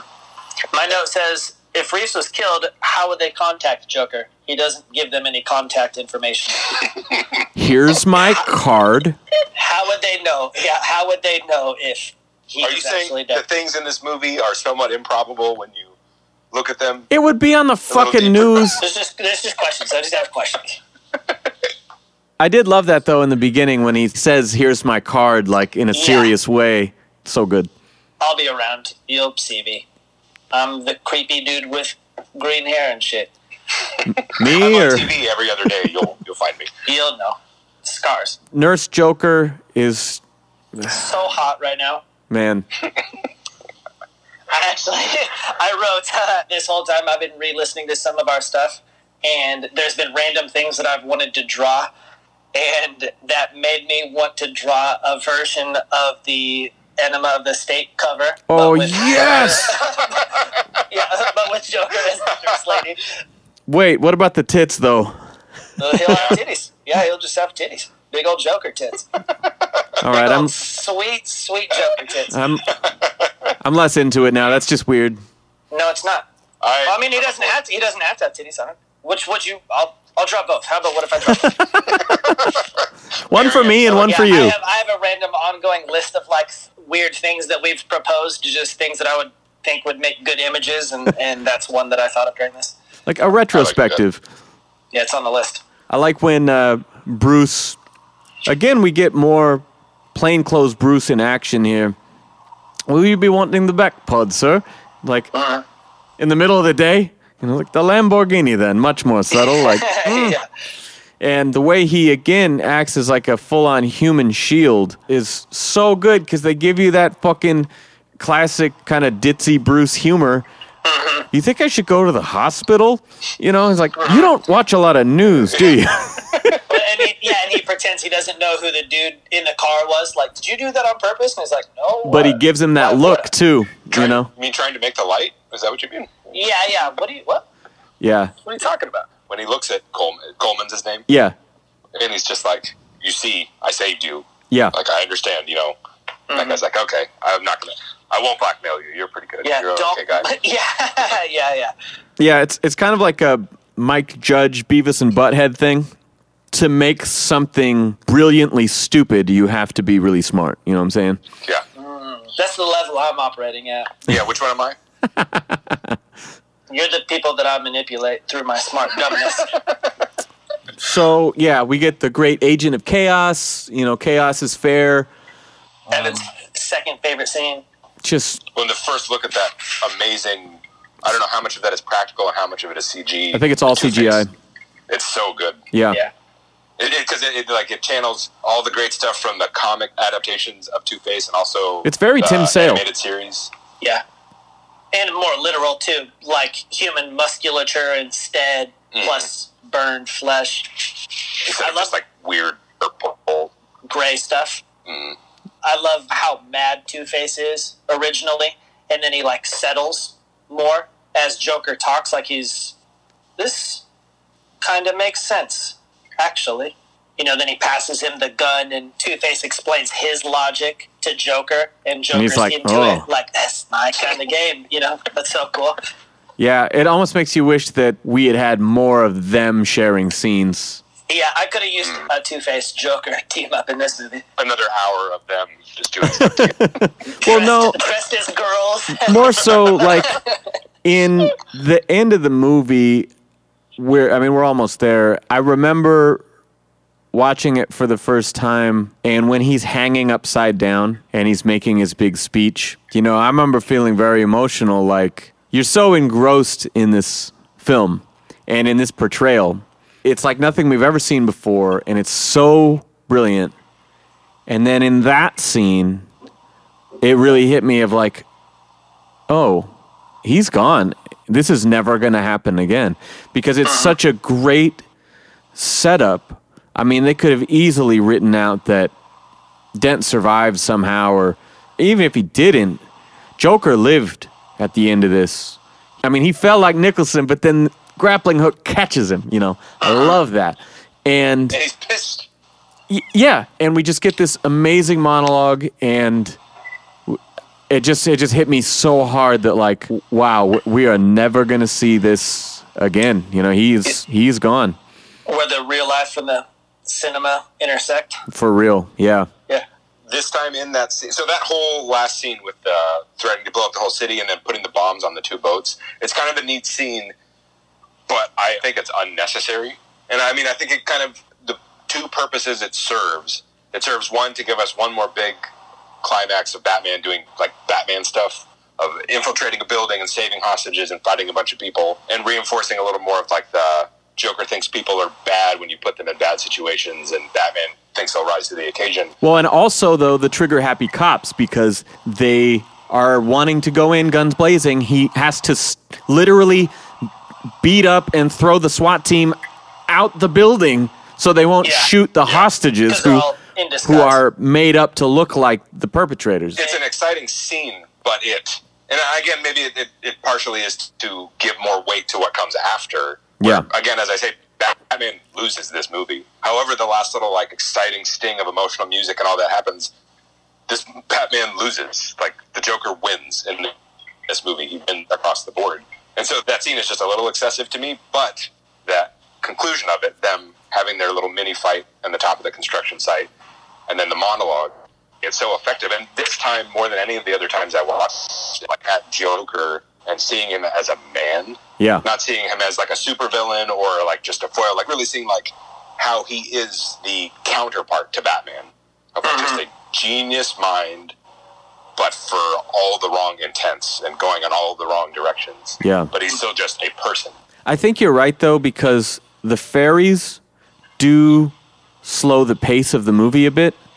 And When- it's so long already. Everything else is really just nonstop, and that sort of does make you kind of take a beat, even while everything is ramping up. But again, at the same time, we're seeing Dent become Two Face and going around and shooting people, and you Yeah, know. So I mean, shooting bad people. He's shooting the people who wronged him, but also people who are criminals, who are violent and dangerous. But he is Two Face. He's the Two Face we know. yeah, and I think that's more compelling and more interesting than any of the ferry stuff. And it is kind of like a neat little beat of like, oh, the criminals are the ones who actually, in this case, it's Tiny Lister, the famous guy who's always the big guy in all those movies. yeah, You think he's gonna, you know, let me take it and I'll do the right thing, and then he just throws the detonator out the window. It's like, so whatever's gonna happen now, it's not on us. We're Yeah. not gonna blow all those people up. We're just gonna be here, and it's neat, but it's just excessive. To me, it is like that last scene of Street. The guy who was going to save him from having to be Batman, and the city was going to be better, and everything was going to be turned around. That guy became the worst problem, or one of the worst problems in the city right now. And Batman had to kill him to stop him. yeah. Like Joker got everything he wanted. And honestly, I like that you say that because in that last scene, Dent has his very righteous monologue, right? As he's going on about, you know, what's fair and like telling Gordon, like, you should have listened to me in the first place. He flips the coin and points it at Batman and shoots him. No, he points it at himself first. I think he gets Or- or out of the yeah, yeah, early, doesn't he? yeah, he does Which that. I think is really nice because he's committed to his insane logic. Yeah, yeah. But then uh, what I mean to say is there's a first coin flip, right? That Batman ignores and gets shot for it. And then there's two more coin flips, and he uses the last one as the moment while he's distracted to pounce and take him down, right? If he had just done that the first time, he wouldn't have been shot. Yeah, that's another thing that doesn't quite make sense. And you could probably like try and justify it with saying like he was too ready the first time, but now that he thinks Batman is down and he's focused on other things, yeah, it's another like it's a contrived setup to give you an exciting set piece. Yeah, yeah. I mean, it's it's good, and it's not exactly a moment you train for. This is a very weird situation. It might not occur to you, like, how do I fucking, you know, you're looking at all the variables here, and you're up against a fucking cliff, basically. What options do I have while he's doing that math? Is when he gets shot. I don't know, but I think it's actually one of those super deep Easter eggs because Michael Keaton gets shot so much that he's just being Batman. he just gets shot and you just Yeah, shrug it Batman off. just gets shot a lot. He's done so just- much jujitsu and aikido and focused breathing that those bullets just don't affect him the way they would affect us. wait, he he's shops just at being- IKEA. He's being true to the character. Oh. Yeah. The 113th martial arts style out of the 127 that he knows is all about getting shot. Taking Like bullets to the it chest. Yeah. Yeah. Now, did you guys watch the version of the movie where when Two Face flipped the coin, Batman threw all the other coins at him and distracted him and then pushed him off the God, building? the better version? The Snyder cut of this movie? Yeah. I'm leaving. I'm sure it'll be good. It's just an easy target, that's all. How many people, Sam, have given us ratings and have shared comments like that person that you shared the other day? We, we've only had a couple of actual like reviews. Most people just put in the stars, you know. By the way, give us that five star rating on iTunes, you know. What? Help us look good. It made me feel real good in my heart that uh, that Keith Chief was all up on the. Uh, Hey, to anyone who listens to this, thanks for listening. I hope you enjoy it. that's true. And- Thank you guys. But save your comments for yourself. I'm not going to do anything different. Wow, what a hard ass. Future Ben Polanski. Fucking badass I've got my Mountain Dew IV. I'm parked on the couch. Yeah. My life is not changing at all. He gives zero shits about you. Oh man. So um, there's a few things we didn't touch on, but let's uh, let's kind of wrap this up. Easter eggs. I don't think I've been an Easter egg. Oh, no, okay, I guess the long Halloween and that stuff. Yeah, we had a few things. Um, we didn't expressly mention that the whole hit me scene with the Bat Pod is very, very, very Batman Oh. '89 with the like. Come on, you gruesome son of a bitch, come to me. You know, Yeah. I was waiting for his bicycle to have like scissors and that was. cut some balloon strings but that scene to me again seeing it the first time i was i was overjoyed because it was it showed a deep love for the original you know Yeah. that really made it for me another one is the end of the movie where batman does knock off two-face and he does the whole cliffhanger move with jim jr in the same way that he did with Ra's in the first one you know the the like one-armed He, he has a harder time lifting this boy up. Man, he was just shot. Yeah, I was gonna say, got a bullet wound. Full grown Liam Neeson with one arm up and over. Yeah. Well, it's different when you start the fire versus when you get gunned down. I don't know. So, pros. I'll let you guys go first. All the like the tiny stuff we talked about. The biggest thing I think with this movie, again, other than the tone, I love that this movie is the downer. It's hidden a little bit, but they try and make it seem like more of an uplifting movie than it is because it really is just not an uplifting movie. It's bad. It's a is fun, be- action-packed movie, but it's also The Empire Strikes Back. Yeah, and if you shave away all the action stuff and all the comedy, it's just the turning point of Batman going like, "Oh, this sucks. I'm gonna keep doing it because I'm messed up, but this Peel, sucks." peel away all the action into just like one giant ear of corn. but it's rotten. It's Yeah, not just good. corn. It's just corn and corn at the middle. my other big pro is that, and again, it has the benefit of leaning on the Long Halloween, but this movie sells more than any of the other Batman stuff we've covered or any of the stuff I've read. The whole idea of like Batman bringing out the worst in these other people, and he is the cause of these freaks coming into the city. It felt there was more weight to that in Freak! this movie than there was in Long Halloween. Freak! Yeah, not the not the f words. Sorry, I was, I was channeling Raphael. But like Yeah, the, the end of Long Halloween with, I mean, again, that's the whole point of that book. But with uh, Alberto being like, "You just think I'm a freak, or we're just freaks," all that kind of stuff. Like it's effective in that, but this movie is the best version of any of that. Yeah, this seems like the first time that anything in live action or animation has even explored that concept. We pretty much covered my pros list. My favorite scenes being those one on one scenes with Joker and another character. I love the Reese and Lucius Fox scene. Yeah. Ledger is great all around, but in particularly, I was watching it this time was very struck by how awesome his character's voice is, considering I've seen other stuff that he's played roles in, and what I assume is more of his natural voice, and how much of a different deviation that is Yeah. without the aid of digital sound effects.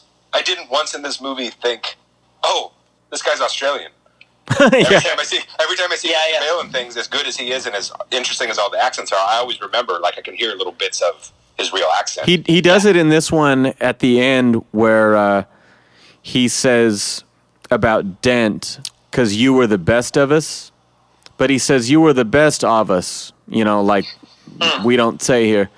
I just there's just little tiny things that he'll he'll let it slip when he gets really intense. Yeah, and it might be because he he he doesn't have like one American accent. He does a different one every single time. That's Yeah. probably a lot to keep track of. Well, and also with Nolan being a British director, and uh, you know, I just feel like there's probably people who just aren't catching it. You know, Yeah. Sure. or Gary Oldman's there. I mean, Gary Oldman has little bits of like where the accent comes through, but it's because I think his his his accent in the movie is already more like there's more to it. I never heard his slip. I don't think. It's just little. I mean, that's it's just being from Gotham. I know what a real Gotham accent sounds like, and it's not that. It Yeah. just, it sounds a little phony. Yeah, you grew up there. Yeah. Um, Evan, you were on your pros though. I didn't interrupt you with your pros. That's that's pretty much it. I was just the contrast between his normal voice and this is such a huge variance between the two that I was like, man, every aspect of his role in this is awesome. It doesn't seem like there's any failing, but it's just so cool that stuff is so completely in that character and so completely unique to the point that it has seemingly altered like all parts of you. You're not like my character looks like that character, but sounds totally different. He's addressed every aspect of that character. It's incredible. Have you guys seen the Tom Waits footage that inspired the voice? I have not. It's freaking awesome. Yeah, there's there's old interviews of Tom Waits on like talk shows speaking, and it is uncanny. Yeah. But that is what Ledger drew on when he was doing his his research and trying to figure out like what what his Joker was going to sound like. And what Um, a weird source for material too. Yeah, it's very obscure, but it is. It is spot on. It's crazy. I had two other pros that I didn't say that I was thinking of earlier. One, I just want to give a big shout out to the practical effects in this movie. Yeah. Again, we talked about like the the semi truck scene, but the hospital, Yeah, like, every aspect of Yeah, the hospital yeah. blowing up. Not only the way it's shot, but just like the spectacle of it. that's It's- fucking real. Yeah. It's, Who does that? it. Yeah, it's fantastic. Take that, Michael Oh. Bay. You fucking idiot. Um, Me or Michael Bay or you, whatever. It applies. both of you. Both of you. um, Eric Roberts, though, also. Mm. Both best of the best. I love. It's a very fun martial arts movie from like the early '90s to the '80s, and he's the lead in it, and he's great. And he's Julia Roberts' brother, I think. really? Yeah. Hmm. But, Yeah, uh, he was he's awesome great as, Like, the grounding presence of like normal criminals in this movie. And Yeah. the scene what we didn't talk about, where Batman's hanging him off the side of the building, and it's like, oh, you, you know, you're kind of dumb because I'm not going to die if you drop me from this height. And Batman's like, yeah, I'm counting on it. Exactly. Yeah. His scream when he hits the ground. So gross. yeah, that's Eric Roberts. Good job. Yeah, he was really good, and I thought a good um, stand-in since you know Tom Wilkinson was obviously taken care of in the first one. Yeah, I thought he brought that vibe to this movie really well. Uh, my pros were basically cast, you know, like we've talked about. I mean, Maggie, I thought was a phenomenal addition. Michael Caine at his finest, uh, just super, super funny.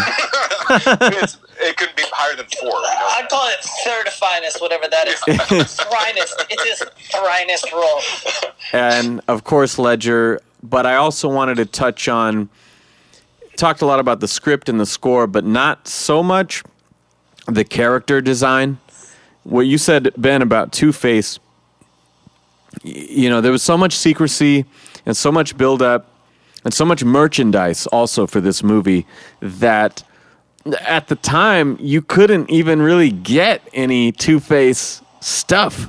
You know, I like I eventually got one of the the Mattel figures, but like w- when you're going to the stores, you could only get the the Joker and the Batman and stuff like you know they they didn't drop that shit even till later, and so like there's no T-shirts with fucking Two Face on them. There's no none of the they, dude. You go to any fucking store on Earth in 2008, and there are Joker T-shirts and posters and shit everywhere. Right? There's no for Two Face.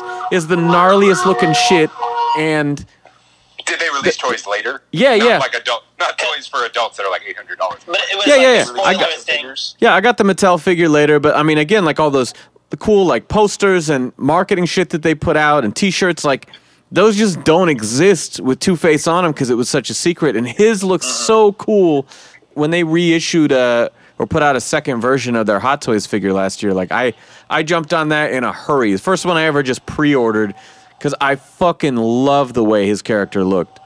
That's one thing they don't really address. I don't know if Joker hooked Harv up with his tailor. But- yeah, but, but later, but later on in the movie, there's just like a couple scenes where he shows up and he has like a half charred jacket. No, that whole side of his suit was also in the gasoline, and he was No, perfectly wasn't. That was not parallel to the suit. building when it, It blew up. So not. it just Wait, how was No. that? How is that even a question? Yeah, he just got his clothes that he was in at the time. but they're like the cartoon where they're perfectly like half, Yes. half But black, half Yes. also, if I bet if you looked back at that scene, it's only his face that's on fire, and Batman smothers his face that's on fire, not Yeah. his whole body. I don't think It that's is. true, but It okay. is, It's It is just true. his. It's just his The truth. face. He like went to Versace and then also employed some homeless person to stitch him like a hybrid jacket.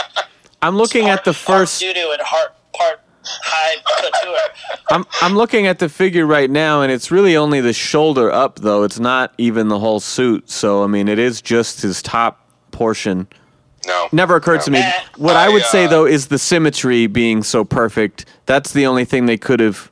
If they're going real, real, real, like everything is, that's the only thing I would have maybe. It would be, it would Thought to be weird or improve. more inconsistent. Yeah. but it's awesome. Yeah. It's so Yeah. cool. Oh yeah. Such a good character design.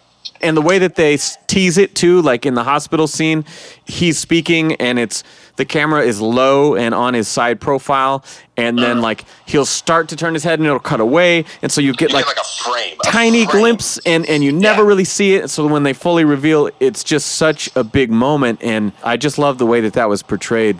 Imagine he can't ever blink in that eye. That eye is just always open. So dry. He buys a lot of Visine. Yeah, where's Ben? Where's Ben Stein? Clyde. Um, he has the scene where he takes the drink and then it's like just dribbling out of his Mm. weird face holes. Also, what does that crap sound like? Can you imagine alcohol His flesh. dripping on that open flesh though? Oh yeah. Oh yeah, Well, I, I love that too, and it's just something I feel like I didn't appreciate the earlier times when Gordon visits him and he's like, you know, they tell me you're just in excruciating pain and you won't take the medicine. So th- imagine, treatment. yeah. So imagine the entire end of the movie from that point on. Anytime you see him, he's just in like the worst pain a person could possibly be in, That's both true. emotionally and physically. Yeah. Like talking, talking would hurt so bad. Well, it's Yeah. sort of like we talked about in uh, Dark Knight Returns. You know, he he thinks he looks how he feels. You Yeah. know, Yeah, after yeah. his surgery, he looks normal, but he thinks that he looks how he feels, and this is sort of like taking that from another angle. Yeah. The other way. Yeah. Fixing my face and making the physical pain go away is not going to make me hurt any less. And he Exactly. looks as bad as he feels. Yeah. Ben, your your little faux scene right there was making me think of like he's trying to convey to the tailor the look he's going for, and they're just not they're not quite getting it. So Listen, tell him look at like, my It face. hurts so bad. Look at the face and then do it with the rest of this. Also, of course, Ledger's redesign just being. I know some people didn't like it, but for the most part, it was just groundbreaking and, and game changing. You know, yeah, those people are stupid. I think that Fact. again, we've talked about Lee Bermejo being like one of my very favorite artists, especially when it comes to Joker. And I really wonder if they saw his designs or if they just came up with this independently or what. I would love to to know that, but I know that Ledger designed his own he did his own makeup. when did Joker come out, the book? They both came out the same year, but Same year. but it was finished earlier. And Bermejo made it sound like he w- wasn't aware of it, or vice versa. Uh, I mean, they are different, but then. so But the Cheshire Joker, but Smile- The scars, though, the scars is the biggest similarity. That's Yeah. like even if you just ditch the clothing, because clothing could be different from scene to scene or something if you wanted to. But what's the same is the the lumpy cut scars and the makeup on top of it. Yeah, and just the sort of grimy look in general with the hair and hmm. Well, and I told you, so I just beat Arkham Origins, which is the, the video game that's been done by like the B team or a side team, not the main one. The main story of that game is like Batman meeting Joker for the first time, and then the same kind of stuff from this, like Joker trying to fight him, and then when he realizes he's like this fucking weirdo with all these weird rules and limits, it's like falling in love with him. And then all the other Batman stories that we've talked about that have come out after this movie, and all the other stuff we've read that we haven't talked about, just like realizing how much of those versions of the Joker come from Heath Ledger and what Heath Ledger brought to the character. yeah, Because like Mark Hamill being the iconic version before this, and still an iconic version, but it's very, very different. I think in particular too, just if you ditch the scars, which seem to be like pretty much kind of a Bermejo niche until you get to the stuff I haven't read, but with like Capullo and all that crazy crap with his face. And Oh, we're gonna stuff. do it. I haven't read that, but other than that, it's like always it's always smooth it has a real comic book feel to it. Like Ledger's looks grimy for the first time. One, it's makeup and not like a chemical treatment. Two, it looks bad. It looks sloppy all the time. Where everything else looks like green eyebrows. They're slick, smooth, Yeah. white skin, purple bright suit red that's like not dirty and all clean and it looks clean and classy. For the first time, he looks kind of filthy. And in particular, I, I really like because it's makeup. You have the interrogation stuff where he's getting beat up and all that crap is coming off of his Yeah. face. Like his eye stuff is running and all the stuff is coming off of his forehead. It looks cracky. You see the skin underneath. Well, and much like Nicholson when he gets the water in the face, Uh, you yeah, know, yeah. like that's like the coolest he ever looks. Uh-huh. It's interesting from you know, the cosplay perspective of doing the makeup. It's actually harder to do it shitty like he does it, which Bad. is Yeah, funny it because be you have to wrinkle up your forehead. You have to create these crow's feet. You have to do all this weird shit to your nose and you contort your face as you're putting it on to make those little crevices uh, Uh-huh. of natural skin because it's obviously meant to just coat and apply over these Yeah. surfaces. So Yeah, it's it's not like he just like put it on shittily. Like once you've done it, it's like oh, you actually have to try to be this bad at it. so you have to put it all on in the morning and then go like jog for an hour and a half. yeah, go sweat for a little while. yeah. Uh, Roll around. He just doesn't shower. That's it. For sure. He's, met, he's like Jared Leto. I think he probably drew a lot from Jared Leto from his other performances because he hadn't been Joker yet, but like he kind of knew what Jared, as I like to call him, was going for. And Uh, yeah, definitely inspired by. So cons, um, I have a very short list. I don't believe Eckhart's most angry Two Face. I don't like his shouting voice. I think he's phenomenally cast, and he does a very, very good job. But when he's the most unhinged Two Face, I really could have gone a little more animated series with like a more lower gruff as opposed to a yelling that seems exaggerated. Well, it's really hard when you got your predecessor and Tommy Lee Jones is just setting the bar so high. How are you ever going to measure up to that stuff? I won't respond. It's kind of not fair. My cons list oh, is yes, Ben. Oh, he's dying. That's what it is. Oh, those those were the gargled chokes don't. of death. Oh, I'm just dying over here. Don't worry about Yeah, me. okay, Tell me no, about I'll- your little Batman no, stuff. I'll continue. Yeah. I'll continue. Has more to do with the city and the set design, but there's a real shortage of ancient bald men statues, and I don't really buy this Gotham. This Gotham just looks like Chicago. It doesn't look like Gotham at all. Yeah, exactly. Batman Begins looked like Gotham. That's Could've that's true. Like It, the- it uh, the did Narrows- evolve. The Narrows look fucking terrible. Yeah, that's true. Yeah, they did look like hot garbage. Huh. Good point. Good point, Uh, future Ben. I don't even remember the origin of that joke and why you call him that. I just listened to that episode again. Now I feel like I need to make running things out of things that we've said. Oh, like we don't do that enough. Nicky Katt, who's a he's either Yes. a comedian and or Yes. just a comedic actor. Every time I've seen this movie, the first time, the second time, this time, I hate him in this. No. and I hate that whole. Yeah, I hate it so much because it's Who like is he? he's the guy when uh, and I I know why they. I did it. didn't It's- sign up for this. Yeah, it's because you have disguised Gordon driving the uh, vehicle that's transporting Harvey when he's revealed that he's Batman. So they're distracting oh, you. they're- guy? He's the guy like giving you the running commentary of like, Wait, he's the water tower guy for this movie. oh, the, they're heading straight for the water tower. Yeah, except it's four times as long and he's much more annoying. Oh yeah, man, He does, it. he does say everything that I know about already.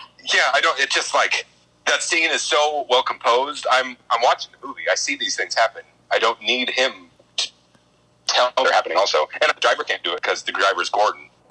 it's a good diversion. I think No, pro- I hate it. It's a bad diversion. probably It's poorly written. It could have been not that. the reason it works for me is pure bias, though, because w- one of my love Nicky Katt. yeah, I do like one of my favorite shows when I was younger. He was one Boston of Public. Boston Public. Yeah, he was one of the main characters, and I never see him pop up. And so the fact that he was in that scene, I was like, oh shit! And you know, he's just hamming it up, fucking around, whatever. But I, I, I liked it. And then only later when you're watching it, you're like, oh, that was Gordon the whole time ignoring him. Yeah, it's his fault. He's Okay, I just hate. I don't like that character. I don't need that. I can get why it's bad, but I like it. It seems like standard He was also- action movie dumb writing. They do that stuff all the time. And this this movie's four hours long. We don't need. You could, you could like you could Cut. slim it down a little bit. Two and a half. and a have half. the Same effect. This this episode's gonna be longer than the fucking film. Uh, my other con, I think, is just again the fighting in the suit. It's better than Batman Begins, but it's still. Now that we get to see it, we see it's very, very slow. A lot of like elbows. Do we like the alright. suit in this movie, by the way? Because it is more mobile. I don't have any feelings about it. I think that It's okay. the first one is more intimidating. I like the practical reasons for upgrading it, but I also think that when you get a good look at it, the legs are the dumbest looking batsuit since the 90s. Yeah, it's okay. I'd recently seen some stuff in the news about some storms in the Midwest, and it just made me think that maybe we could just send them a bunch of copies of this movie to help with their corn shortage. Because it's full of corn. Wow. Yeah. Yes. The irony of Uh, at you first I was, saying at that. first I was going to be like, "Ah, this movie's got more corn than Iowa or something," but then I was like, "No, no, wait."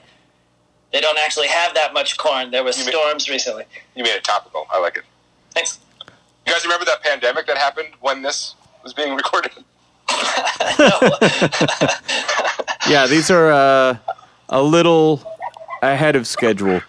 My other con was just the the sound mixing that we talked about, which is really cool and impactful, but when you're watching at home is completely impractical. Yeah. Yes. It's like I want to remaster for home or something where the dynamic range is a little more normalized. My dog was scared the entire time. Yeah, dude, uh, Tucker was on my lap and he fucking was like asleep and hopped up at one point when I might have been when the fucking dude slams into the mayor's window, the, the dead Yeah, dead loud. guy. It scares me every time. That woke my dad up. Yeah, I'm a big jumper for shit like that too. I'm like, ah! Oh, for sure. Hockey pads. Detective. Brian. Oh wait, wait. Before we move on, in terms of the sound mixing, it doesn't come through nearly as much when you're watching on just a regular TV sound system, but through the stereo, a lot of the complaints about the voice they didn't happen until this movie. And I think it is just because of the way that it's super compressed and all the bass in it, and it's just very unnatural the way that mm. it's done. I think it's mainly just the way that his voice was mixed more than the delivery because he's not really talking any differently. You know, if you look at like the scene where he's in the bank vault in the beginning and, and stuff where he's actually talking to Gordon, it's very similar to the other movie. It's just mixed really excessively. The talking is so quiet. It's noticeably quiet. I think the weirdest parts when he's talking, anyways, are just when he has longer lines. Because I love his voice. If he's like, "You stop me, Batman," and and if they're like a couple syllables and very short sentences. So like Planet of the you Apes have- dialogue. yeah, when that when he has actual dialogue, like in the near the end, and him and Joker having the scene and Yeah. with the boats because of the way that he's exerting his voice he has to catch his breath it's actually like doing music vocals or something where he's he's trying something different and it's what's making him run out of breath Well, no, it's not that. He's playing that because he's got the fucking bar across his neck. Like while he's, it's the original Martha scene. bar across his neck Yeah, you know, he's like, "How about this?" or whatever he does with the fucking. Oh no, that was the line from the first movie. But the same thing. He uses the the spikes from the gauntlets to fly at him. He's on his back with the fucking bar across his neck or like upper part of his chest. So like that's If you just get off me for a second, I can talk. yeah, Come that's on. why he's talking like that. uh, I just out, I think there's like Spikes in the eye from Dark Knight Returns. Yeah, Uh, I'd have to go back and find it because I swear there's just a part where he's just kind of like kneeling and he's at the t- you know they're on like the exterior of this building. Oh, it could be Joker's after on- he fell and he catches him with the grapnel. Yeah, he's kind of on the edge ish. But anyways, I just got the feeling that it, it's just hard to make those sounds with your voice without also running out of breath at the same time. So he's just not very well suited for long winded sentences.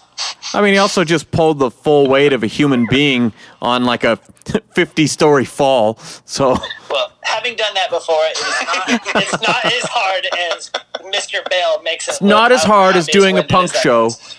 The thing you don't appreciate when you watch these movies because movie screens are very big. Well, it's anything apparently, because we've got problems with a lot of you people. You people, what? No, Yes, it's uh, Jerry Stiller, Festivus, Seinfeld. Okay. I got problems with a lot of you people. The Oh, airing of grievances. Is that what you're talking about? Yeah, the airing of grievances. I was just gonna say that you don't realize because he's so buff and movie screens are so tall. Christian Bale is like three feet tall. He's not that big of a person, so it, it's hard to lift humans, especially when you're very small. That makes sense. Detective. Yeah, he repurposes the sonar to wider and broader applications, which is also another con. I think the whole subplot of the unethical usage of sonar and everyone is just another thing this movie doesn't need. How's he gonna find him? Uh, he'll just go where he is. I don't. We don't need. it's just unnecessary. He'll just smell the chaos. Yeah, yeah, he'll get there. We don't need a. I don't cross these lines, and then I cross. Uh, it's just it's pointless. But he figures the machine out, which is smart. I also really like the bullet shrapnel Yeah. scene. Yeah, yeah. That is That's some good. Uh, good that Batman scene is shit. funny to me. They need multiple barrels for multiple bullets, but the gun that they're using to test that bullet test is a legit a, a Gatling gun. It seems excessive. It probably came off the Batmobile. That's probably, yeah, I guess they just had a they had a spare chain gun. They like t- they took it off for this experiment and they put it on that bar. That's your Yeah, want to waste. You Bruce don't want to devised that whole mechanism. That's very sciencey Yeah. Uh, engineering. Pretty smart. I also smart. like the fact that he already knew that Lau's revenue was dirty Yeah. money. By the time Lucius brings it up to him, he's like, "Oh yeah, we should probably look into that." And he's like, "Do you already know?" I, oh yeah, I just needed to have a reason to. Yeah, that's fine. Which is why he was sleeping through the meeting. Is like, "I don't give a fuck about this. I already know the outcome." Yeah, that's cool. Cancel the deal. I. I already know. Okay, any That's it. I don't think there's any other detective stuff in this movie. ninja? Pretty. the attack on the Hong Kong offices Oh my god. is that's the ninja thing. Yeah. You know what? Yeah, for sure. That was the warehouse scene of its time. Like that was really, really a breathtaking sequence.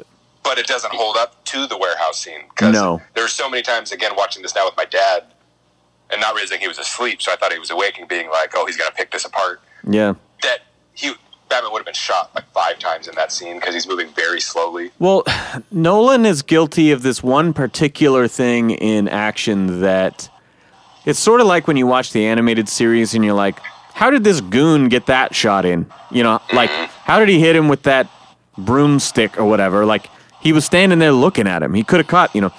But Nolan does this thing where guys have guns and run towards him instead of pulling the trigger, you know, and so he, he Or they very, like wait they wait a moment and they kind of yeah, it's just a Gotta little. get into position. it's a little too choreographed sometimes with that but um but still that scene was really really well done for the most part and also the again just that that penthouse scene is really really good just for a split Yeah. second of like oh yeah, he's a master I love this stuff at the end because, unlike in Hong Kong, he's just trying to take out all those bad guys.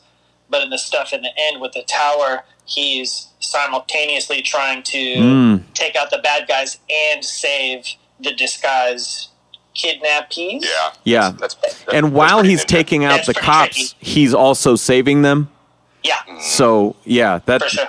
yeah it's Like it's while very open up all those guys that go over the edge, you know, but he's actually uh, just more like disarming them and saving their life at the same time. Like, I got to get you out of the action, but you're not dead. yep he does just throw those dogs down that pit yeah Uh, but they dogs- just kind of go past it Yeah, well, er, nobody likes a movie where the dog dies, so you know cut away quick can't acknowledge that. yeah, it does. Get that, Chris. and we know that he upgraded the suit with that in mind in the beginning. So Yeah, they do have the scene to address its mobility, but you know, little compromise. trauma, not so much I Not think really. big time in that scene we talked about where Rachel was gonna wait for him and you know he was finally gonna have a a normal life and he was gonna be able to step away. It's like you know at the end of the day he did all this shit kind of out of desperation. And now that he sees a little bit of hope, you know, he's so ready to end this crusade and actually move on from his trauma. I just, I think like uh, Earth One did it better. God damn! Every episode, bingo. talking about Earth One. Oh, Yeah. that's part of the bingo. I do Man, time. you can't. Bingo has to be five things. You have to have five things to make a row. That's That, three- that was like three that was like three. Can't be bingo. The, uh, well, in the book Earth One that we talked about, just the uh, the scene where Alfred's like, "Oh, so it was just like a random killing that killed your parents. Now you don't have to do this anymore." And he's like, "No, you don't get it. Now I have to do this forever because it wasn't some like somebody getting out." I think that's a better version of what you're talking about with this. Yeah, It's a shitty thing that happens to him, but it doesn't seem so directly related to his obsession with being Batman.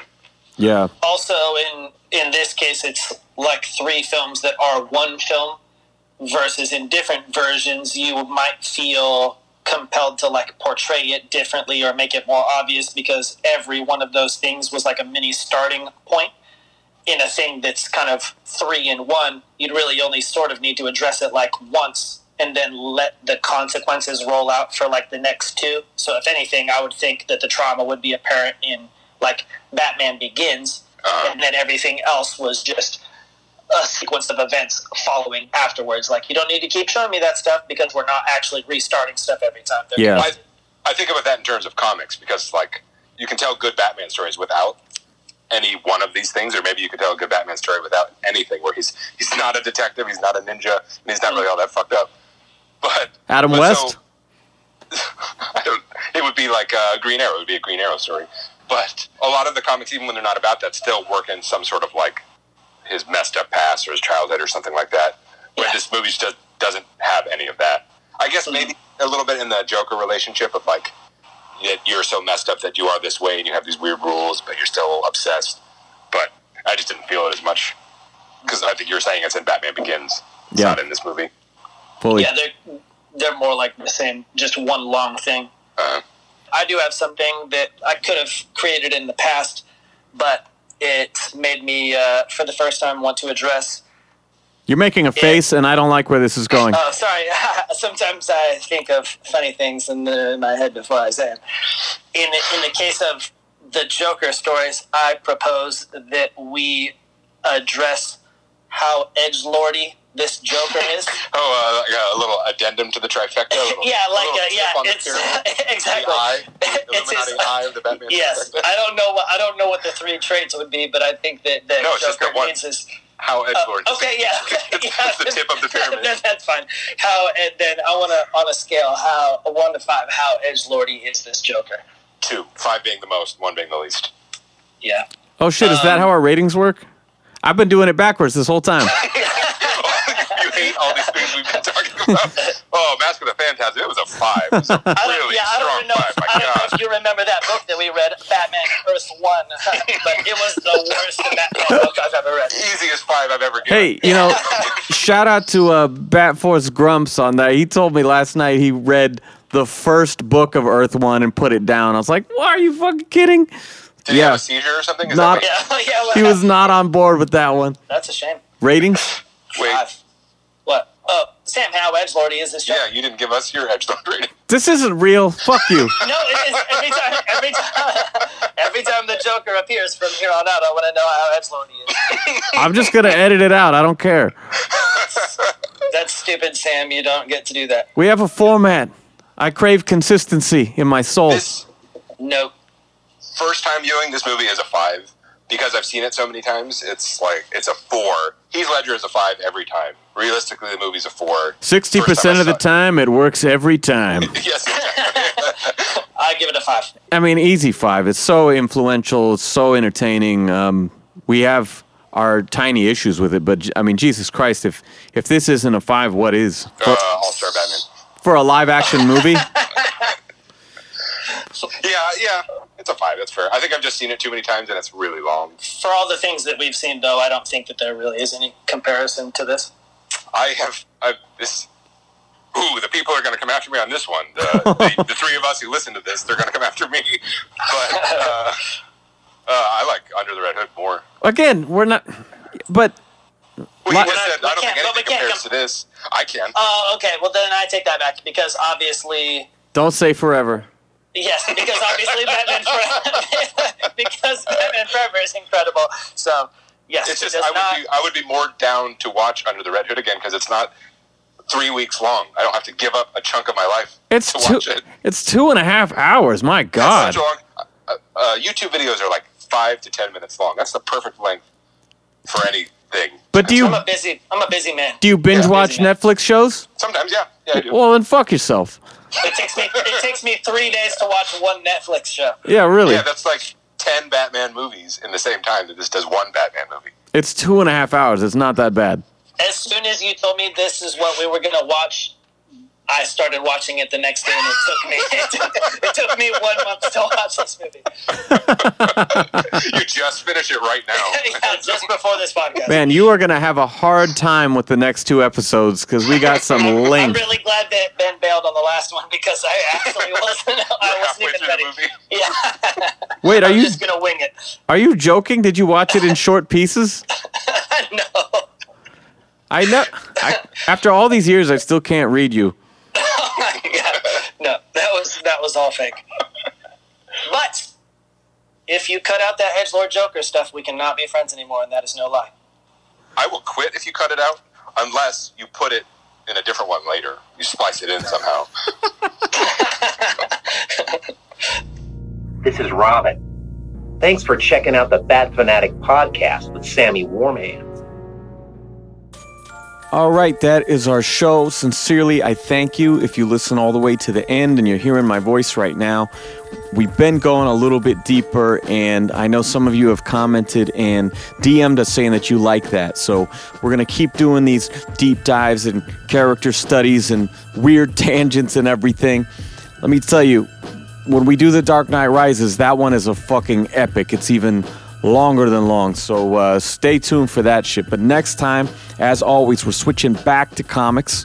We go film, comic, film, comic. We're going to continue where we left off with the Long Halloween. We've got the sequel, the Jeph Loeb, Tim Sale sequel, Dark Victory. All right. So you guys stay tuned, spread the word, and we'll see you for Dark Victory.